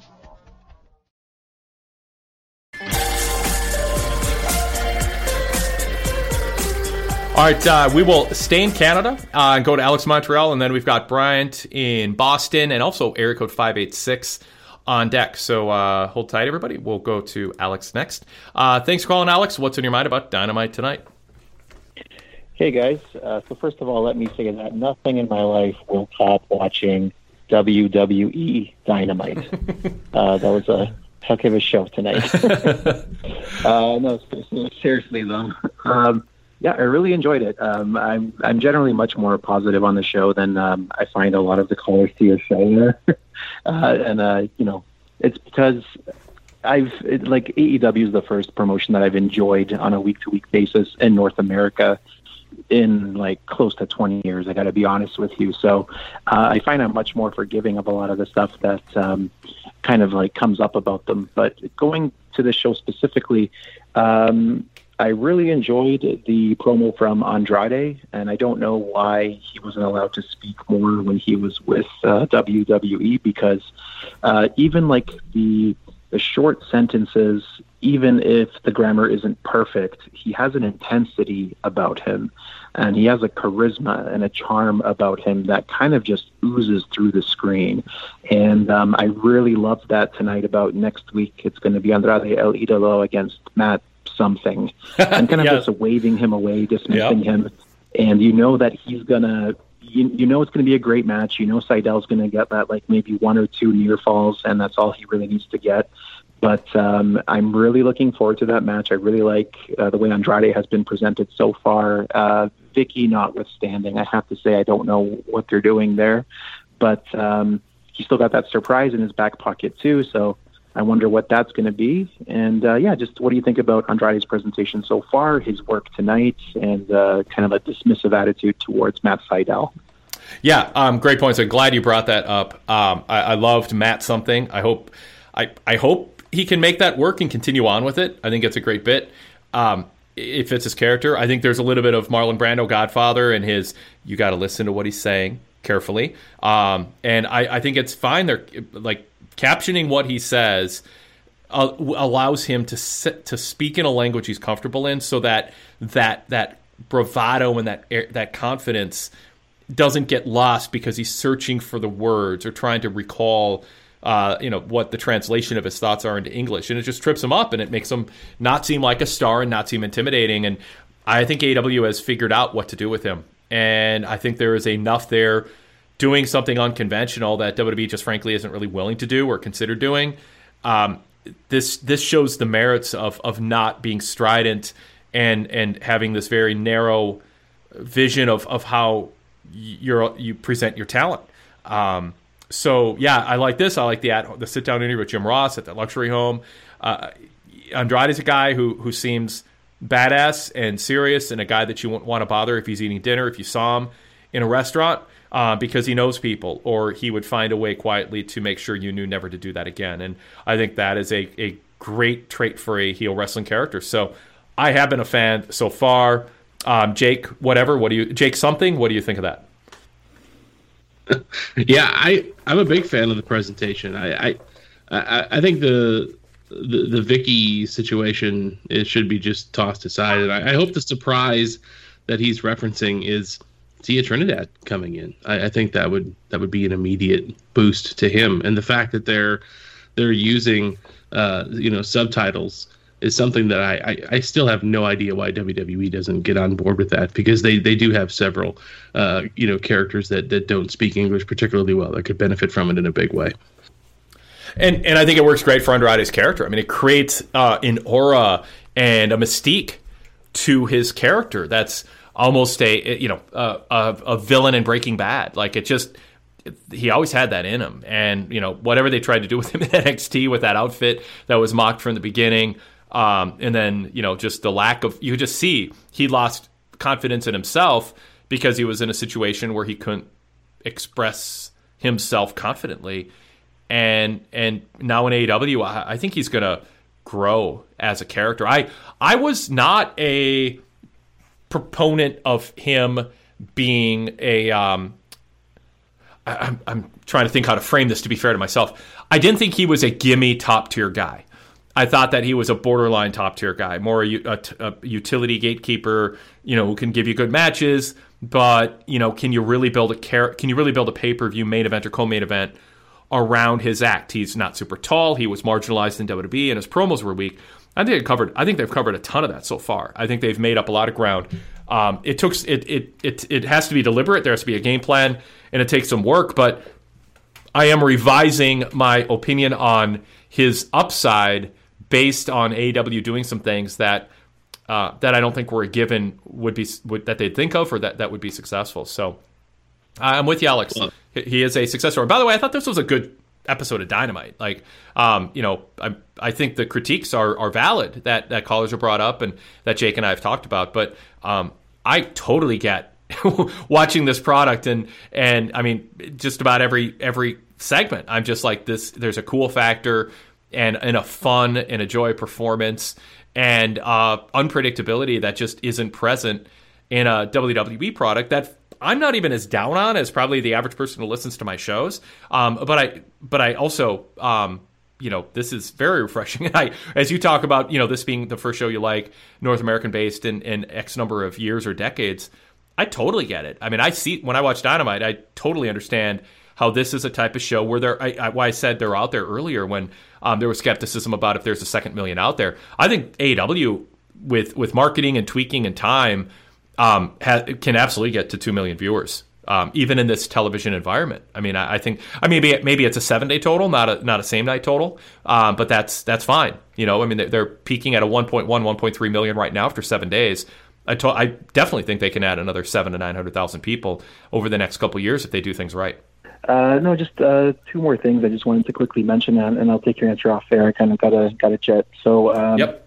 Uh, two little character touches that I really liked about tonight. Um, at the end of Miro's match, when he held the title up like as an offering to heaven and looking up, and he almost had like tears in his eyes. uh, I think this, this he's going to add these little character touches over time. I don't know how far he's going to take this Redeemer, God's favorite champion character, but I really liked that aspect tonight. And the look of euphoria, that's what I'll call it, on Shawn Spears' face after the chair shot, I thought was a really nice character touch as well. And I think that he's doing the best work he's done since coming to AEW and probably even surpassing his, at this point to me, he's surpassed kind of like the 10 gimmick guy thing. So uh, yeah, just what do you think about those two character moments? And um, I'll probably listen to this tomorrow morning. Sure. So thanks a lot, guys. Take care. Have a good night. Totally get it. Thanks, Alex. I forget we're on Wednesday and not Friday or Saturday night too, Jake. Um, it, it's I'm, I'm, recalibrating and readjusting here. Um, yeah, your, your thoughts on uh, on uh, both items that uh, that Alex brought up. Yeah, I think I, I, mentioned earlier that I'm I'm very curious to see how far they take the uh, the religious aspect of of uh, Miro's character and you know what that's going to mean for whoever matches up against him who's you know finally going to be the one who who beats him you know is it is it somebody are they going to set up somebody who's religious against someone who's skeptical like they had tonight with uh you know with Brian Pillman? Uh or is it going to be somebody else who believes just as fervently that they're you know on a mission from from some kind of uh, all all knowing authority? But and let, let me jump in because i don't i don't see this as and maybe this sounds sort of absurd and preposterous i don't see it as a religious gimmick. I see it as a guy who's using who's full of himself and is trying to uh, express knowing it's going to bother people the idea that whoever your God is, whoever God is, I'm his favorite champion, and I thank God for giving me the power to hurt and maim people. Like it doesn't feel like specifically religious because I don't. I mean, I know the concept of God is religious, but it doesn't feel like anti-religious in any specific way. As much as just sort of the con. If there's a God, the concept of God, I'm his favorite. And I think there's a dry sense of humor behind it that's sort of playing off of athletes, you know, thanking God for making sure they hit the three point shot at the end of a game because they're God's favorite player that night. And so I think it was based on that sort of Miro dry sense of humor. And but I, like if they come at it like, well, he's anti-religious or like or it's blasphemous what he's saying, I don't know if that's going to work as much as playing into or, or the pushback against Miro should just be how how highly he thinks of himself and how over the top he is about his belief in that if there is a God, he would be God's favorite. Like I think you can do that without making it like the the ultimate kind of direction this is going is somebody now speaking for religion in a non-blasphemous way or something. Like I think you get into territory that's going to be a turnoff if they do that. Does that make sense? No, yeah, I, I mean, more often in wrestling, you know, it's the megalomania aspect yes. of it. It's like it's that's not what I was looking for. Yeah. It's not it's not necessarily I'm doing this for God. It's I am God. You know, that's typically the way that wrestling heels go. Yeah, yes. Uh, so so this is an interesting kind of take on on that situation where I, I just I don't know which direction it's going to go. It it could be very tame and not very you know, not evoke religion at all. But it seems a little weird to go in that direction if you're going to call somebody the Redeemer. I, mean, I think you have to at least explain who or what he's redeeming in, in this case, or maybe it's just himself. Uh, but but I, I, think they, they have to do some explaining with it uh, if they want to make it a really integral part of his character going forward. And it'll be interesting to see who they line up against him and how they try to take him down psychologically. I think that's going to be fascinating to watch. But I, I, do enjoy the direction of it, and I'm curious to see where it goes next. But uh, in, in, terms of Shawn Spears, I'm I don't know. I have a hard time really getting into it. Like, it's what is, a low bar to get above the ten. What is it? yeah, what does it mean to be the chair guy? You know, yeah, I, I, don't chair, know what yeah. that is. Like, it's not really like that's not a personality. Like, I, you know, it, it's, it's, a pun. It, it's yeah. I mean, it, just like the ten thing. It's just yeah. it's it's very one note, and so I. uh I, I hesitate to overly praise it. Is it better than what he's been doing in recent months? Absolutely, but I, I think they gotta they gotta find him a different niche. Yeah, I, I think he's risen above the 10 gimmick. Uh, flicking 10 fingers and s- smirking at the camera was not a wrestling personality. Um, and if he was going to have it, you know, he would have had it by now. Um, but I think AW is taking the the turnoff factor of his. He always looks like he's thinking of, of a juvenile fart joke, like, and he just can't wait to tell someone who's going to laugh at it. Like that's his smirk. It's just like that, and that's it. That's like all he. That's his expression and and then the idea that oh and he's into chairs and he is the chairman because he do, did a chair shot to Cody back before Dynamite started. It's like that's writing that a little too literally, and it's very, very flimsy and one dimensional of a gimmick. All that said, I, I absolutely agree he surpassed the 10 gimmick. I, I'm, yeah. I mean, I mixed feelings uh, about like the idea. Oh, now we're going to get Sammy Guevara and, and Shawn Spears. It's like he better step up if that's what they're going to do and cut a promo that isn't just a smirk and a pun while holding a chair and think, wow, this is this is enough to justify me being on television. So I just you know th- this is a chance for him to show he deserves the the investment that AEW continues to make in him, including putting him in this new faction. Um, and you know, even if he is sort of a, a designated jobber ultimately at times. Now through Patreon, you can get the Wade Keller Pro Wrestling post shows, Wade Keller Pro Wrestling podcasts, and the PW Torch daily casts with the ads and plugs removed, and VIP after shows by supporting us on Patreon with a Tier 1 membership for just $4.99 per month. You can also upgrade to get additional bonus content, including all the VIP podcasts and the PW Torch newsletters through Patreon. Check out details at patreon.com slash PW Torch pwtorchvip. That's patreon.com slash pwtorchvip.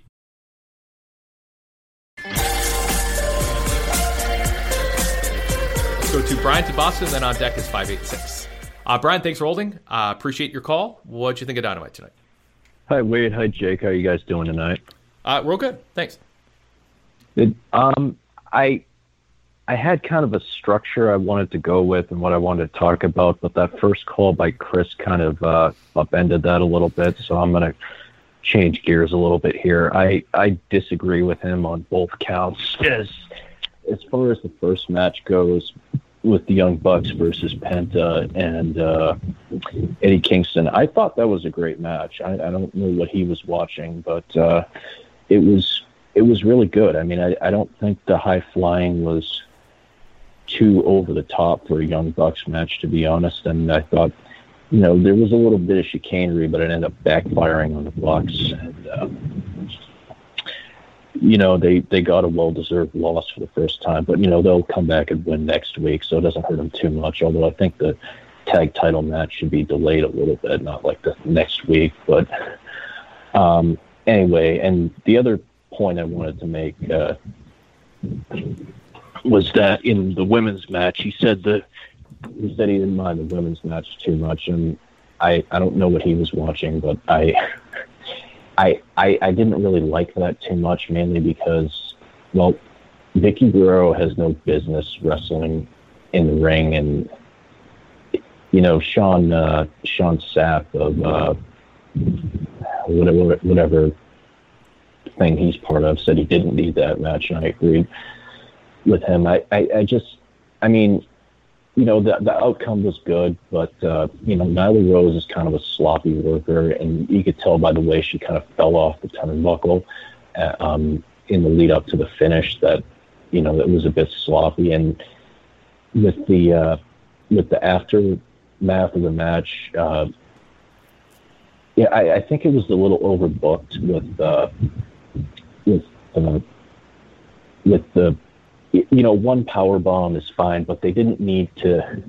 have Rose do a second power bomb off the ring apron onto the table. I mean, that's overkill, and you know, it's very dangerous too because you know Rose is not the most accomplished worker in the world, and she could have easily hurt Baker doing that, and I I, I just think that was unnecessary. But um, the main point I kind of wanted to get at was uh, as far as this surprise that Andrade may have.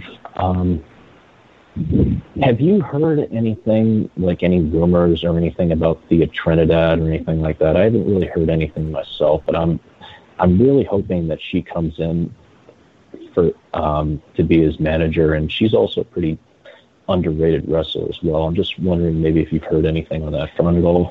Uh, uh, Jake, I'll, I'll throw to you on that first. Uh, I guess I haven't heard any specific rumors about her coming in, other than you know there there was a lot of speculation. You know when she got released that she would end up in AEW, and then for a time there, it seemed like she might end up back in in WWE, or at least that's the you know that that's that was a, an established rumor at, at one time as well. But I, I think with her with her husband, God, I hope not. Uh, Uh, with, with her husband leaving, I, I would think that it's probably more likely that she ends up in AEW now, in uh, you know, rather than than WWE. And they've been teasing a big surprise from from Andrade, and I'm I'm hoping that it, that's it. You know, that that would be a huge boost for for him, uh, particularly when he's live in front of an audience and could use someone to to deliver a few lines that he might ordinarily struggle with if he's trying to do an English promo. So uh, I, I don't think Vickie's the right fit. I think we've talked about that several times on on this show, where it just it it seems like it's just an odd couple pairing, and I think uh, you know they had such a great chemistry together in WWE that bringing in you know Thea would be a, uh, a move in the right direction. I also I, I also have noticed that AEW, unlike WWE, does a very good job at keeping signings secret until they actually debut. Like for instance, with Big Show or Mark Henry, no one knew what was going on with that until they had signed with the company. And even with Andrade, um, like there hadn't even really been concrete rumors in the weeks leading up to it before he debuted. So they, they've been pretty good at keeping a secret about that. So it doesn't really surprise me that there haven't been any rumors on the grapevine or anything like that. Yeah, it's, it's more just logical, and you know, hope in people. I think are hopeful. Yeah, it also helps that um, that there's not a moron booking AEW like Vince McMahon. yep, yep.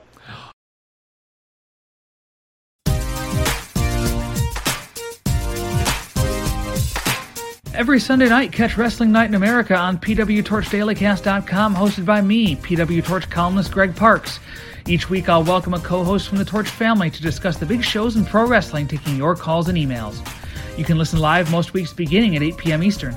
On Sunday nights with a WWE or Impact pay per view, we go on the air at the conclusion of that pay per view. You can listen live, but of course, the full show is available for download on demand anytime shortly after it airs. Visit PWTorchDailyCast.com and click the live stream link to find the next scheduled live show link. Search PW Torch in Apple Podcasts or your podcast app to subscribe. Wrestling Night in America every Sunday, PWTorchDailyCast.com.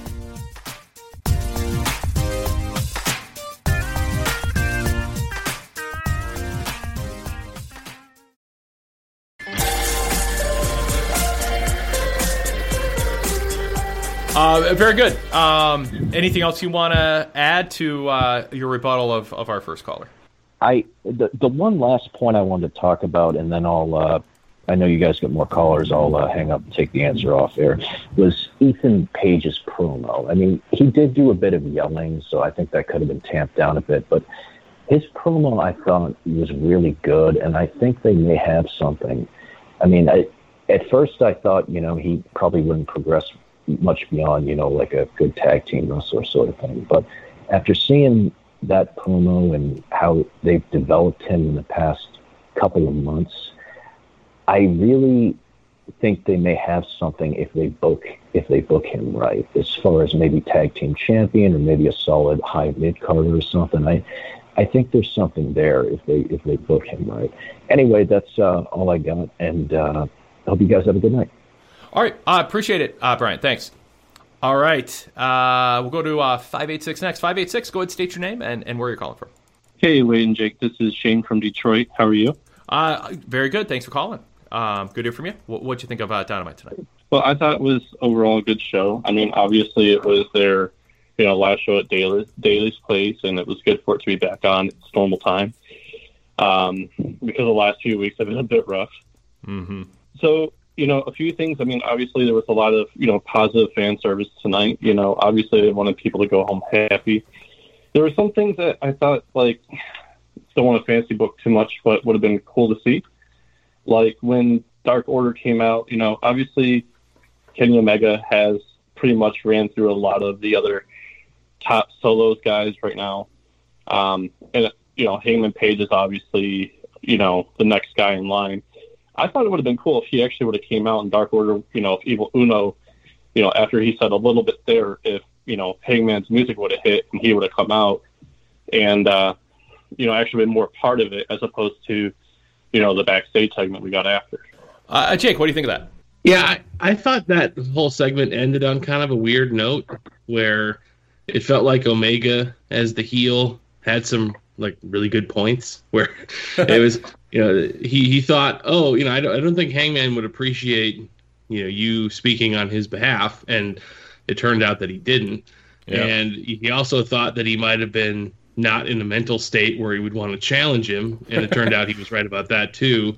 And so it was it, it was strange that that was the launching point for what I assume will be the Omega and uh, and Hangman feud. I I was hoping that they would have moved past the the story of Hangman being a guy who had shattered confidence after the last couple of months, where it seemed like he he had overcome uh, you know the the alcoholism, or, you know, or at least the the hinting at alcoholism, and and found a way to to pick up some important wins on his way to. Uh, you know, to earning his way back to being the number one contender, and then now we, we, I feel like we're we're hitting, you know, rewind on the VCR a little bit from a character perspective, and, and now he's going to have to relive this all over again. So, yeah, I, I thought the way that they they presented this tonight as the as the kickoff to that feud. I'm assuming it's going to play out over several months leading to the next pay per view. Was was a little bit of confused storytelling. I don't know if it was the strongest way to start that out. Yeah. Yep. Uh, uh, Shane, anything else? Um, yeah, just a, maybe a couple other small things, and I, I know it's getting late here. Um, so another thing is is that the Sammy MJF match obviously was going very well. It was a very fantastic um, showing for their first time round. Um, there were definitely some of those small little you know timing botches that were you know brought up earlier. I would have actually liked to see more of a standard clean finish to it. Obviously, we got treated tonight. Jericho was on commentary all night. And we I don't know if we've had that in a while. We could have even had it last week, and I just don't remember.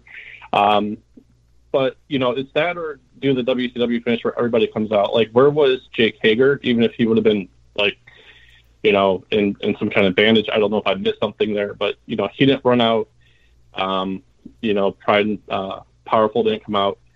So you know, I don't know. I felt like you know, there's something that could have been done there too. But I would have loved to see either Sammy or MJF really just go over clean personally. Yeah, I mean, we talked about it at the top of the show. Uh, that would have got my vote. I think Sammy can afford to lose at this point. I don't think Sammy is a, a breakout, uh, polished babyface promo or overall breakout babyface act. Even though I, I, I his in ring presentation and playing to the crowd and showing fire is really good. Um, I, I think his promos lag far enough behind and where you're not on the verge of, of building around him. So you are with MJF. More, you're closer. So give give MJF a win. Let him let him gloat, brag about it. And you know, Sammy can be a bit of a gatekeeper or stepping stone to Jericho at this stage, and that's part of Sammy's journey. I, I don't think it defines Sammy down irreparably to do that, and I think it builds your brand to not have that finish. Uh, as far as Jake Hager goes, I just want to say because I, I it hasn't come up yet he still just seems like a complete turnaround in terms of how engaged he is right now. That promo with Santana and Ortiz, I would not have. Who would have called, you know, a year ago that Jake Hager would be stealing the show on a three-way promo with Santana and Ortiz? And Santana and Ortiz were really good. I, I loved Ortiz having just that one line at the end and being a man of few words, and Santana was good too.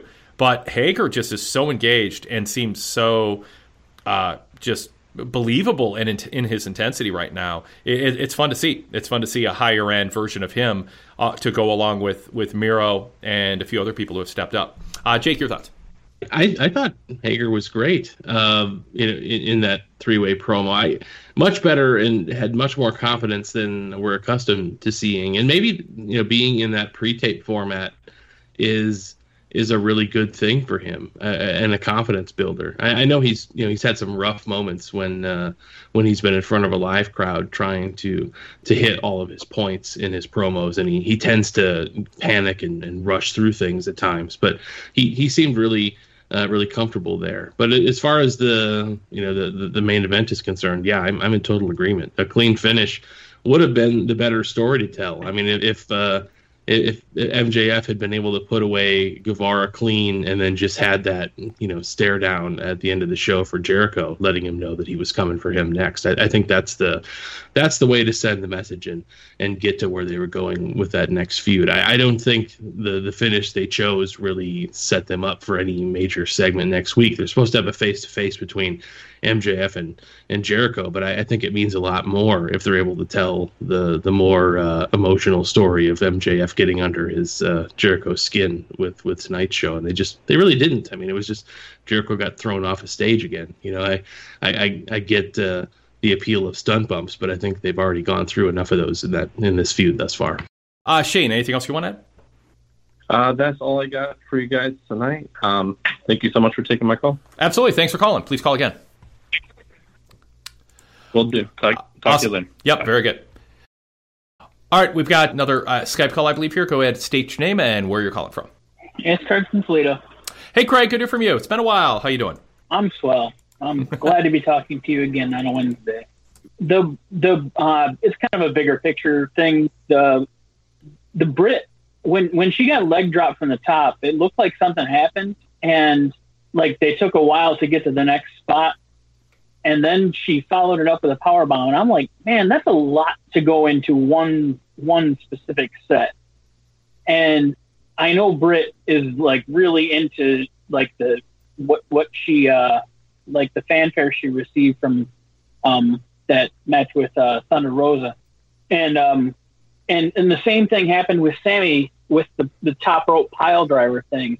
And I'm like, are these guys like since they're going back to crowds going to be taking bigger risks going forward because I, I really don't want that. I, I I want them to be safe you know, and I, I know they're going to try to be, but it just seems like they were going all out, and I I don't want anybody getting you know paralyzed and stuff like that. What do you what what do you guys think that they're going to um be doing more of that stuff going forward, or or was that just a one one night thing? Um, yeah, no, I, I, I hope we don't see see that. I mean, we have a chair shot to the head. Yes, Sammy got his hands up, and and the business is in a better place than it was 15 years ago as far as that stuff goes. But we had that, and as the last caller said, a uh, you know a, a power bomb off the ring apron through a table that might have been uh, one move more than that feud needed, and that they had time on the TV show to follow up on. And then obviously the tombstone pile driver off the ropes that we've talked about. Um, AEW again tends to do more than they have time to get the full uh, the full benefits from because they just move on to the next thing. And you know they don't need to. You know, I mean, WWE has, has adjusted their style to the point where almost no one's taking flat back bumps anymore, and it's it's you know AEW has a chance to counter program that without putting their stars at risk of of, of major injuries. Uh, Jake, your thoughts?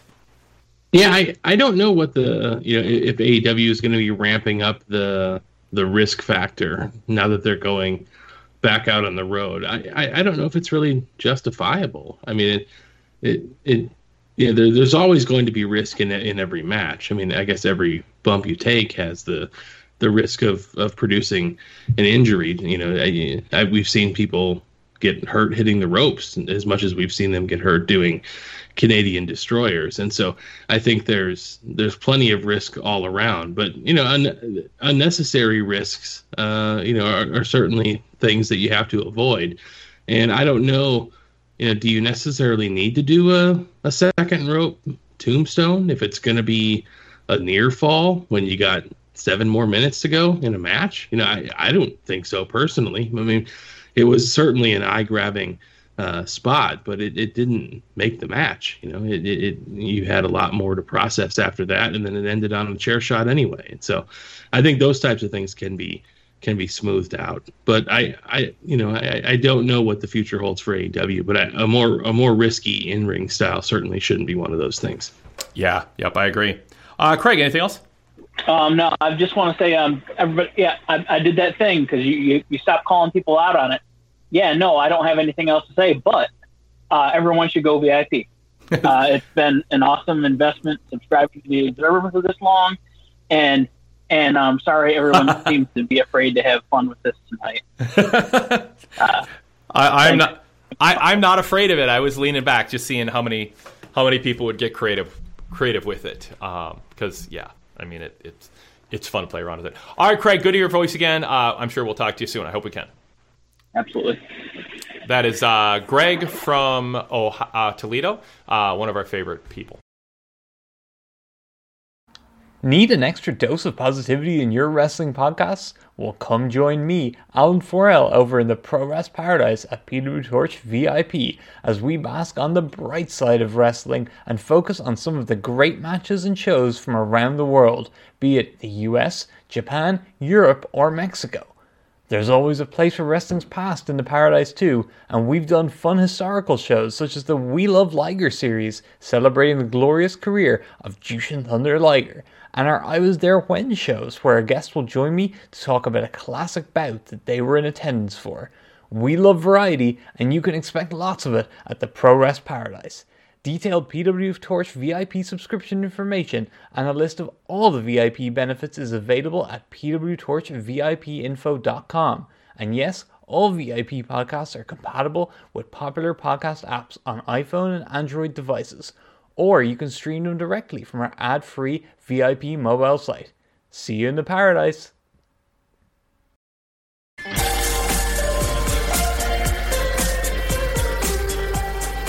Jake will uh, uh, no Javier this week, so those who are waiting for him, um, you're out of luck. Uh, don't know. Hope he's okay. um, so we won't have a Javier segment, but we can uh, fit in a few emails here as we wrap up. Um, James in Clemson says, "I first want to say I will never pronounce Tony Schiavone, Schiavone's name the same way again. Thanks, Chris Jericho. Tonight's main event was fantastic. I personally thought it may have been the ma- a match of the year candidate." I'm not a fan of interference, but the match prior to Spears walking out was highest was of the highest quality. MJF reminds me of Floyd Mayweather. He's the best defensive wrestler in the world, and his personality makes you want to see him get his ass kicked. Sammy Guevara was fantastic too. I think he should be the one to dethrone Miro, God's champion, versus the Spanish God. Just writes itself. Um, I mean, there I could see that uh, being a match down the line, Jake. Uh, and maybe if they want to get to that sooner than later, that maybe that's why they didn't want Guevara losing clean to MJF tonight. If they're going to split them off onto separate tracks once we get past the two factions uh, battling ex- each other almost exclusively. Yeah, you certainly can't rule that out. I, I, wouldn't be against the idea either. It's it's just how do the how do you make those personalities mesh? You know, is uh, is Miro going to be offended that Sammy calls himself a god? And and if so, why is he offended? Is it because of his his uh, whatever deism religious belief that he carries? I, I think there's there's certainly a lot of uh, potential storyline, uh, you know, angles you can go with there. So yeah, I, I'm all for it, but I I don't know if that's necessarily a reason to uh, avoid doing a clean finish. It's not like you can't rehab a guy. I, I, I yeah. think that's, uh, you know, I, I, think we're just kind of splitting hairs in that case. Yeah, yeah. And if I, if I say that might have been why they did it, it that should not be um, interpreted as an endorsement, either an endorsement or a rebuttal of it, as much as it just might be on their mind. It might explain um, the rationale for why they did what they did, even if you think it was still the wrong decision to make. Uh, all right, let's see. Uh, Chris A says a couple comments. Did Jim Ross just go off the air saying you must experience WWE Dynamite live? If so, that's got to be the biggest blunder to date. And Wade, rejoice! Miro has new music. Uh, and Jericho was very enjoyable on commentary, again, as usual. Um, uh, Jake, we talked about the, his first two items, uh, but uh, Jericho was enjoyable tonight. I I think Jericho in the early uh, weeks of the pandemic, when he was on commentary, was very important to the show um, when Jim Ross wasn't there before he relocated to Jacksonville, as we heard about quite a bit tonight. Um, uh, Jericho was good, but I don't think he should be on every week doing the shtick he does. Uh, but I think a match here and there and a full two hours now and then is fine, especially when he's as invested in the main event as he was. What is your evaluation of, of Jericho and color commentary? Strengths, weaknesses, things he leans it too hard in on, things he should, um, or, or, things that, that are highlights of, of his commentary? Well, I think it was a lot more natural for him to be out there as a babyface commentator.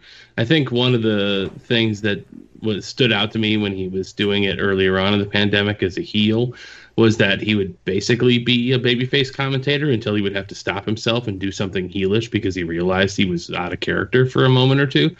And so this this felt like a very natural uh, transition for him, and he wasn't nearly as uh, obnoxious. I think he kind of tamed it back a little bit. He he didn't feel like he had to fill literally every second of airtime with his voice, and that was a big improvement. And so, yeah, I, I, I didn't mind Jericho on commentary tonight. He added something to the broadcast. I I think you know a four man booth in general is probably a little bit too much, but they they managed to avoid talking over each other too much. Yep, yep. All right, uh, Steve G is up next. He goes, I really enjoyed Dynamite tonight more than usual. Tonight on the FITE TV app, the announcers made a reference to Bill Watts and a Tope Suicida before they returned to TNT, which was surprising. Uh, the main event was very exciting, and despite some risky moves and the outside interference, it reminded me of why I stick with AEW. I felt it was one of Chris Jericho's better nights behind the desk, but not taking bumps. Given his injury, that can be forgiven. It was hard not to get emotional during the video package at the end. Overall, very enjoyable and exciting. Thanks, and everybody, go VIP. A lot of VIP endorsements tonight. I appreciate it, everybody.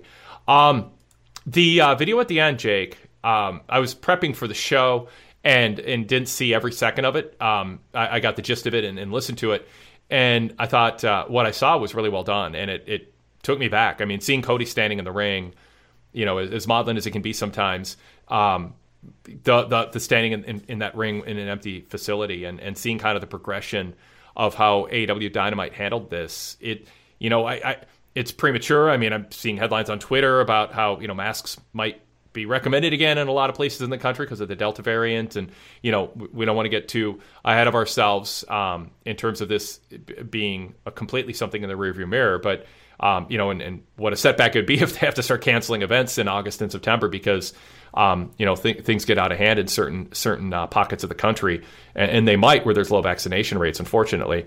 Um, but all that said, so there haven't been a lot, my point is there haven't been a lot of like retrospective videos on the pandemic where we've had a chance to kind of reflect because again the plane hasn't landed we're not we haven't quite gotten there yet um, as much as it feels like it in a lot of ways in, in my life and i think most people so um, i thought it was a nice thing that they did and, and i think it was classy and I, I, was wondering how, how long that main event was going to go i didn't know they were going to run a pretty long video at the end but it was uh, I thought a nice touch and and a nice tribute to their hometown fans who, you know, have supported them week after week after week uh, in a way that most cities, uh, you know, might not have during this time. Yeah, I, I, thought it was a you know a meaningful video package. It, it clearly means a lot to the company uh, uh, that the you know the support they had from from fans to keep the company afloat during this period. You know, t- their television ratings have slipped, but I think everybody's probably did, uh, you know, in some way, shape, or form during the pandemic at various times. But I, you know, I, I think it's uh, it's nice to see them do a little bit of fan service and, uh, and and recognize you know their own growth during that period. And there was a lot of memorable matches and and uh, you know episodes of Dynamite throughout the pandemic. I, I thought it was really well done. I mean, it's uh, it's nice to see Tony Khan take a different perspective on licensing music from from his competition. I, I, think they they've done a nice job of uh, of setting some of their video packages and even some of their wrestler entrances to uh, to license music, and it makes a big impact on on how people perceive the you know the, the event. You know, people have emotional ties to music as much as they do any other art form. So I, I, I liked it, and I think the music choice was good too.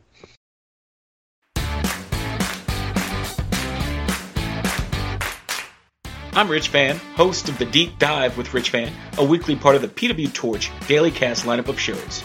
Search PW Torch in Apple Podcasts or your podcast apps to subscribe. Every Saturday at 6 p.m. Eastern, I dive in with a guest for an hour on anything in the world of wrestling or wrestling related.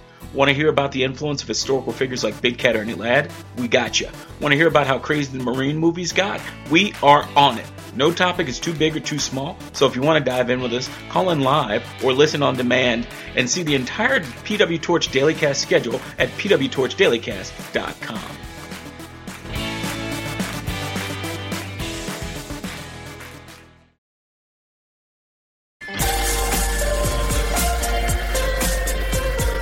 Uh, and finally, Zach in Texas said the Dark Order Kenny Omega segment was gold, just absolute gold. The Dark Order speaking on behalf of Hangman was perfect. The segment after with Evil Uno telling him he's just afraid of failure, but they've got his back is great. The Dark Order eventually neutralizing the Elite will be great. On the other end of things, Nyla Rose being Britt's first challenger is just a head scratcher. It's not hocus pocus and a demon doll bad, but I think someone like Red Velvet would have been better.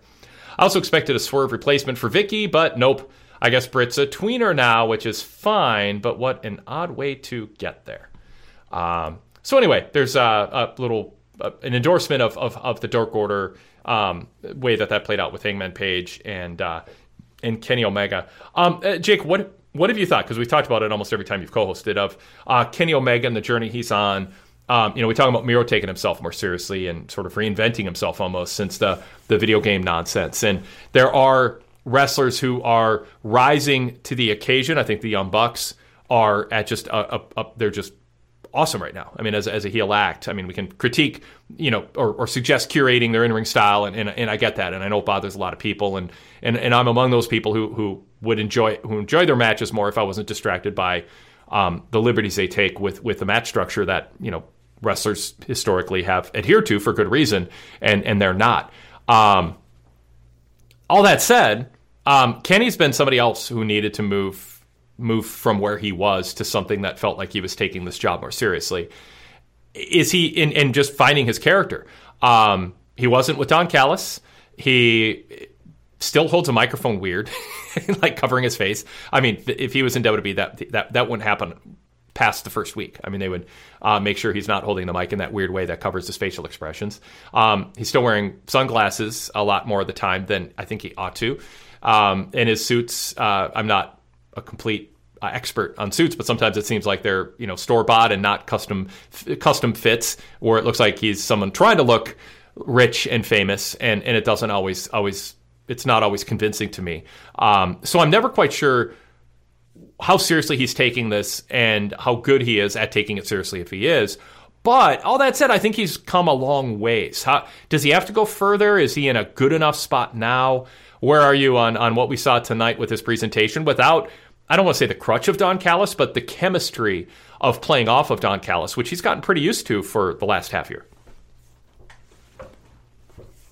Yeah, I, I think Kenny is, is better off than he, he once was. I mean, you know, I, you don't have to rewind back very far to, you know, sad Kenny walking on a rainy street in Japan as his ring entrance video. You know, like it, there there was a, a long period of of confusion uh, with with his character, and I think he's found an identity with Don Callis and as this sort of belt collector that he's that he's taken on. Uh, I I guess my critique of Kenny as he stands now is that I don't know if this version of Kenny is elevating AEW as a whole. You know, I uh, going around to other promotions and winning championships is neat, but is he in high profile feuds that have elevated people's perception of AEW or brought AEW outside of its fan base that already exists and and you know kind of pierce the veil so to speak into new people coming in and watching the show and i, I don't necessarily think that's that's the case with him he just yeah. doesn't seem to be that kind of champion and when when he came into the company and he had that aura about him coming out of New Japan as being this, uh, you know, the best bout machine, best wrestler in the world. a world, transformative you know. star in the waiting for the American scene. Yeah, somebody who hadn't spent an inordinate amount of time in the United States and could perhaps be the next big thing. Uh, I, I don't think he's sort of reached that level yet. And so, is there room for Kenny to grow and improve? Yes. Has he improved uh, from where he was? Yes. Uh, I, I, think both of those things are true. Yeah.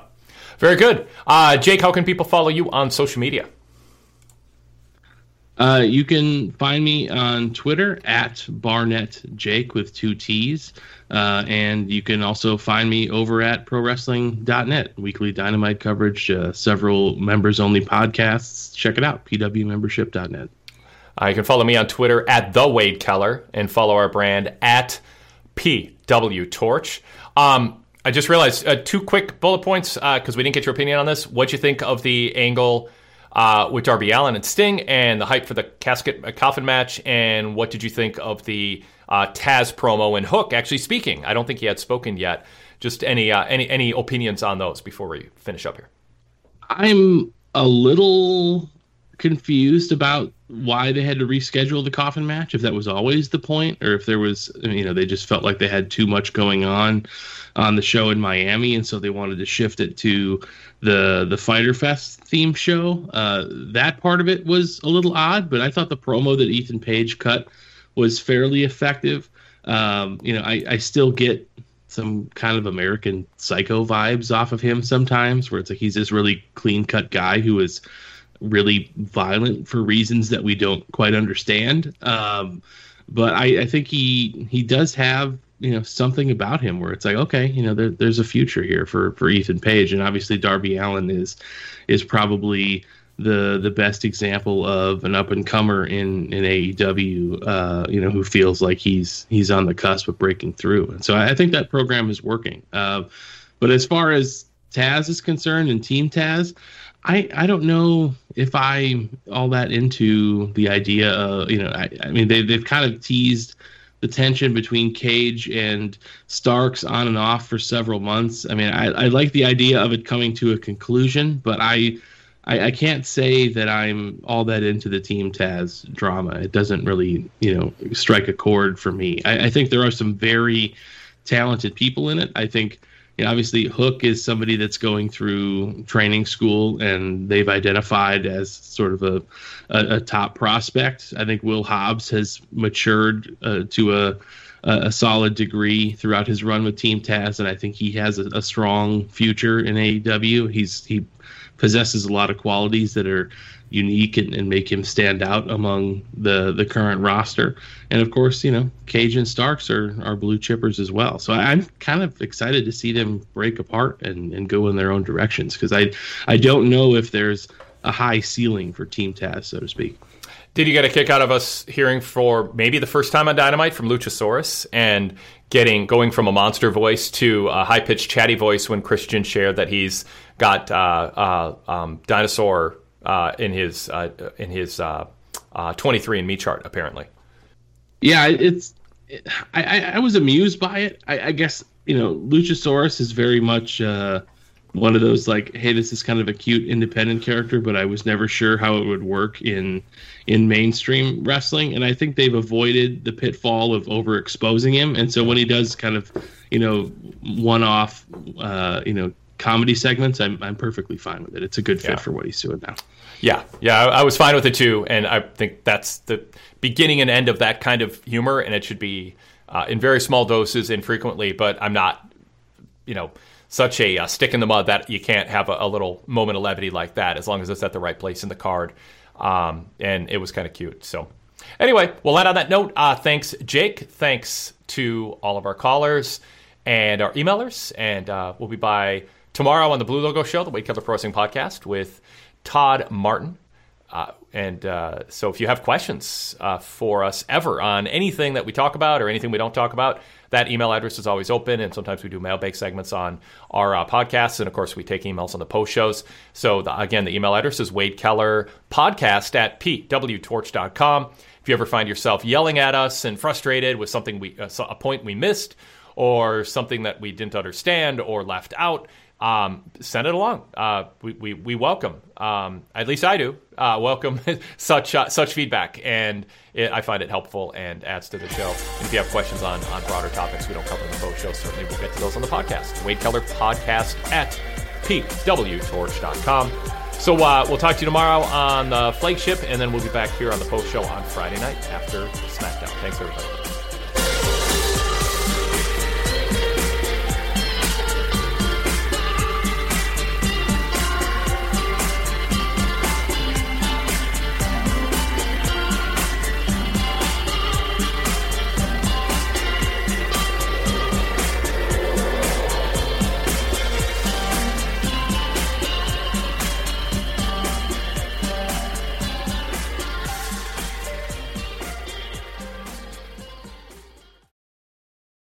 We're now on Patreon. That's right, you can support us and get benefits at patreon.com slash pwtorchvip. That's patreon.com slash pwtorchvip.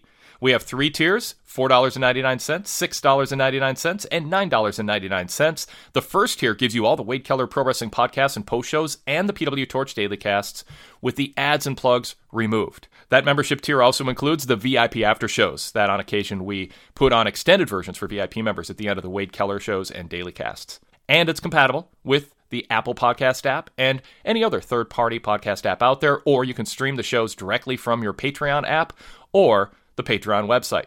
Or you can upgrade to tier two for two extra dollars a month and add the Wade Keller Hotline to the mix, a daily podcast just for VIP members who support us. Or you can upgrade to tier three and get all the Wade Keller podcasts and post shows and daily casts with the ads and plugs removed, and the VIP after shows and the Wade Keller hotlines, plus all the other VIP exclusive podcasts and a PDF and all text version of the weekly Pro Wrestling Torch Weekly newsletter and a 20 years ago Pro Wrestling Torch Weekly newsletter every week. Full details on how to support us and get so much in return with three different tiered options at patreon.com slash pwtorchvip. You can still support us directly on our website and get the full VIP benefits for $9.99 a month by going to pwtorch.com slash govip. That has not changed. This is just an additional option for those of you who are familiar with and like supporting creators on Patreon. That's patreon.com slash pwtorchvip.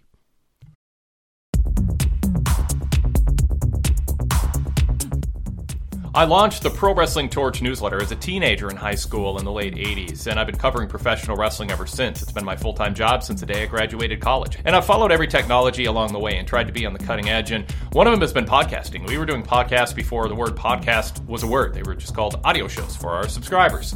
And a cool feature that we introduced last year are flashback Saturday night editions of the Wade Keller Hotline, where every Saturday night we post Wade Keller Hotlines all in one file, a week's worth of shows from 10 and 15 years ago. That means uh, you can listen to what I was saying about the news, about Raw, about SmackDown, about TNA, about WrestleMania hype, WrestleMania fallout, controversies, firings, matches that almost happened, and why they didn't happen. Every weekend on Saturday night from 10 and 15 years ago. For instance, the April 6, 2006 Wade Keller hotline had a ton of insider news on the Hulk Hogan Steve Austin dynamic at the WWE Hall of Fame and the prospects of a Hogan versus Austin match and how close it came to happening at WrestleMania 22, what stood in its way, and what the prospects were of it happening in the future, why Steve Austin said what he said about Hulk Hogan at the Hall of Fame during his Bret Hart intro, and what the backstage interaction was between the two of them. That's just one example of some of the fascinating reporting that was going on, likely before you were listening to some of my free podcasts here. So, uh, go VIP. It's one of many, many cool benefits that come with a VIP membership. Get details at pwtorch.com slash go VIP.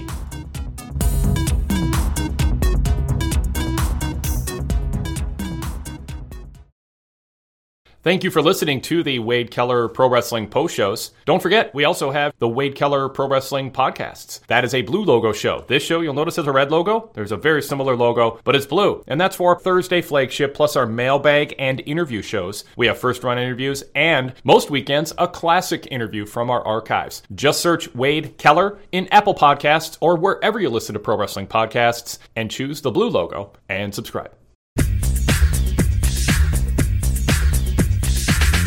Hey, if you'd like to hear this show without ads and plugs interrupting, there's one thing you can do right now to make that happen, and that is become a PW Torch VIP member. You get about a dozen other podcasts throughout the week that I host that are VIP exclusive, and you get the Wade Keller post shows and podcasts during the week with the ads and plugs removed, all on a separate feed exclusively for VIP members. Plus, tons of other podcasts that are VIP exclusive, access to our full archives of podcasts dating back to 2004, which includes post pay per view roundtables dating back to late 2004.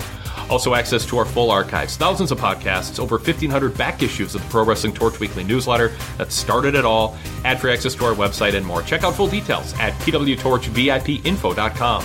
That's pwtorchvipinfo.com to get full details and then jump to our sign up form. It's mobile friendly, desktop friendly. In two minutes, you can be a VIP member, show support for us, and we'll give you a lot in return, including a streamlined listening experience on your iPhone or Android device with the ads and plugs removed. Go check it out, pwtorchvipinfo.com.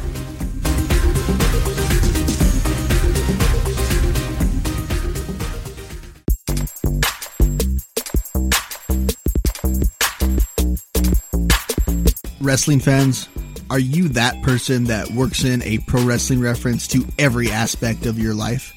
Well, we're those kind of people too, but we do so with mixed martial arts. I'm Robert Vallejos, host of MMA Talk for Pro Wrestling Fans, every Monday on PW Torch's Daily Cast lineup. Not only do we cover every UFC and Bellator event, we provide context that only a wrestling fan would really understand. I mean, we're the type of people that if you ask us about how much of a mess the middleweight title situation is, we're likely to reference WCW in the early 90s. Think of us as a podcast for casual MMA fans done by hardcore wrestling nerds. And you can find us by searching PW Torch in Apple Podcasts or any popular podcast app. And we're always available on demand at pwtorchdailycast.com where you can check out the entire lineup of the PW Torch Daily Casts.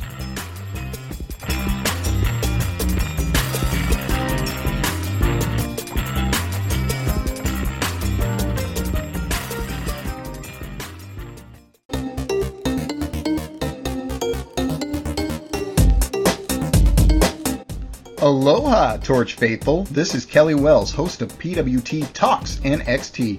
Every Thursday, you can hear me and my gang of idiots, Tom Stout, who shares thoughts from the live tapings, and Torch recapper Nate Lindberg, as well as a rotating cast of guests, cover the matches and events in NXT live on USA Network. Search PW Torch in Apple Podcasts or your podcast app to subscribe, or listen on demand and see the entire PW Torch Daily Cast schedule at pwtorchdailycast.com. Cheers! All right, forget about last summer. It's all about this summer. We've all been inside long enough, so grab some beach towels, stock the cooler, and make your escape. It's time to celebrate the best season of the year like never before. With so many great stories and programs, Audible is the perfect summer partner. And now is the absolute best time to do it because Prime members can save 53% off your first four months. With Audible, you can listen to more of whatever you're into because Audible has it all an unbeatable selection of audiobooks, tons of binge worthy podcasts, and exclusive originals, all available to download or stream.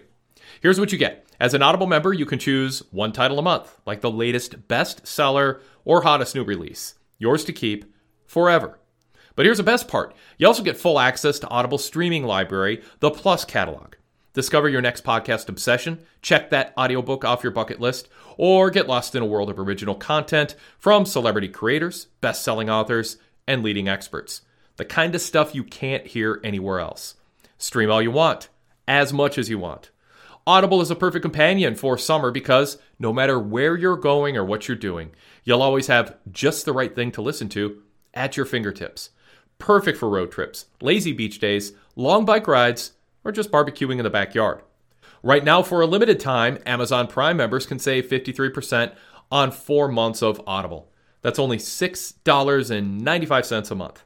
If you're not an Amazon Prime member, what are you waiting for?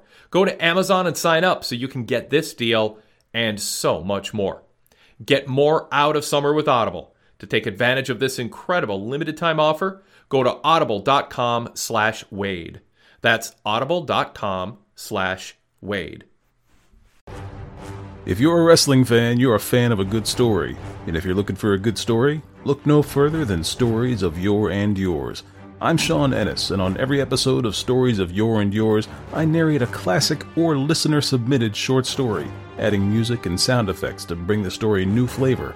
I featured authors such as Edgar Allan Poe, Kurt Vonnegut, Ray Bradbury, Mark Twain, and many more. So don't wait any longer. Download Stories of Yore, that's Y O R E, and Yours, that's Y O U R S, today.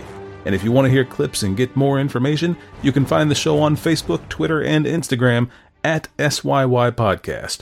That's Stories of Yore and Yours, available wherever you get your podcasts.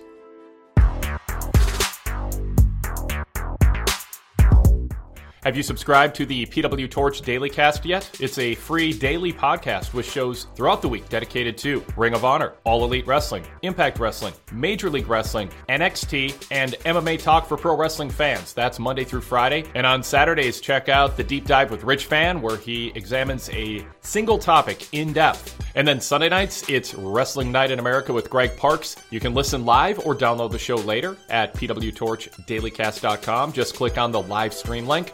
He takes your calls talking about wrestling's biggest events, either ones that just took place or previewing shows that are right around the corner. And on Sundays, when WWE runs pay per views, he's live right after the pay per view at PWTorchDailyCast.com, reviewing the show and taking your calls. That's the PW Torch Dailycast lineup. Just search PW Torch in Apple Podcasts or wherever you listen to your wrestling podcasts, or visit our homepage to download or stream the shows or find out more information. PWTorchDailyCast.com.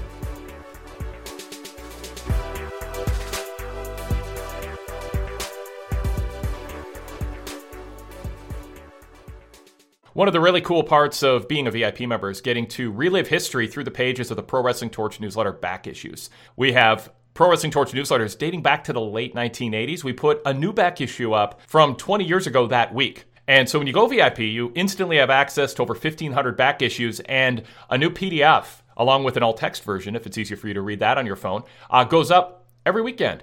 And the latest issues include a cover story from the June 10th, 2000 issue on Goldberg's return to WCW and whether he's a solution to what was ailing WCW at the time. Also, my column titled Vince Russo is from Outer Space. And Bruce Mitchell's column, still timely today, unfortunately, of Racist Gimmicks and Poverty Pimps was the title. That's issue number 606.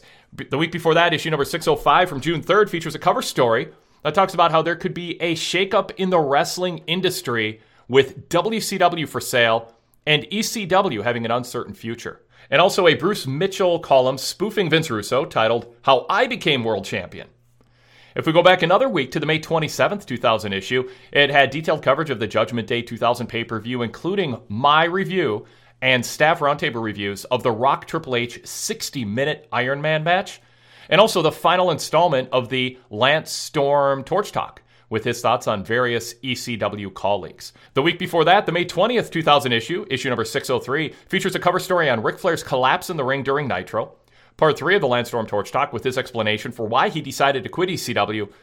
Our coverage of ECW Hardcore Heaven, the pay per view, and more. And then the week before that, the May 13th issue features a cover story on the changing TV landscape in pro wrestling, with the WWF moving from USA to TNN and a potential shift of ECW. Also, a cover sidebar story on the death of an ECW fan after a hotel party, and WCW Slamboree coverage. And the week before that, our coverage from the May 6th issue, number 601, of David Arquette winning the WCW title. My endnotes editorial examining Vince Russo's controversial decision and flippant comments about title belts. Our coverage of WWE Backlash 2000 and more. I could keep going on, but that gives you an idea of what you're missing out on by not being a VIP member. Imagine settling in on the weekend and uh, kicking back and reading wrestling history, not through the lens of WWE filtering it to their benefit, not through people looking back on it through today's lens, but what was said at the time, the week it happened, by some of the voices that you are familiar with here on the Wade Keller Pro Wrestling Podcast and PW Torch Daily Casts. So go VIP and relive professional wrestling through the way the Torch covered it in real time with contemporaneous coverage of pro wrestling's biggest events, biggest news stories, biggest personalities. I think you'll have a blast. It alone is worth the membership price for so many of our members. Check out details on everything else that comes with the VIP membership, including daily podcasts that are VIP exclusive and shows like this with the ads and plugs removed. Go to pwtorch.com slash go VIP for full details. That's pwtorch.com slash go VIP. Prices are as low as $8.25 a month on average if you subscribe for a year, or check us out for a month for $9.99.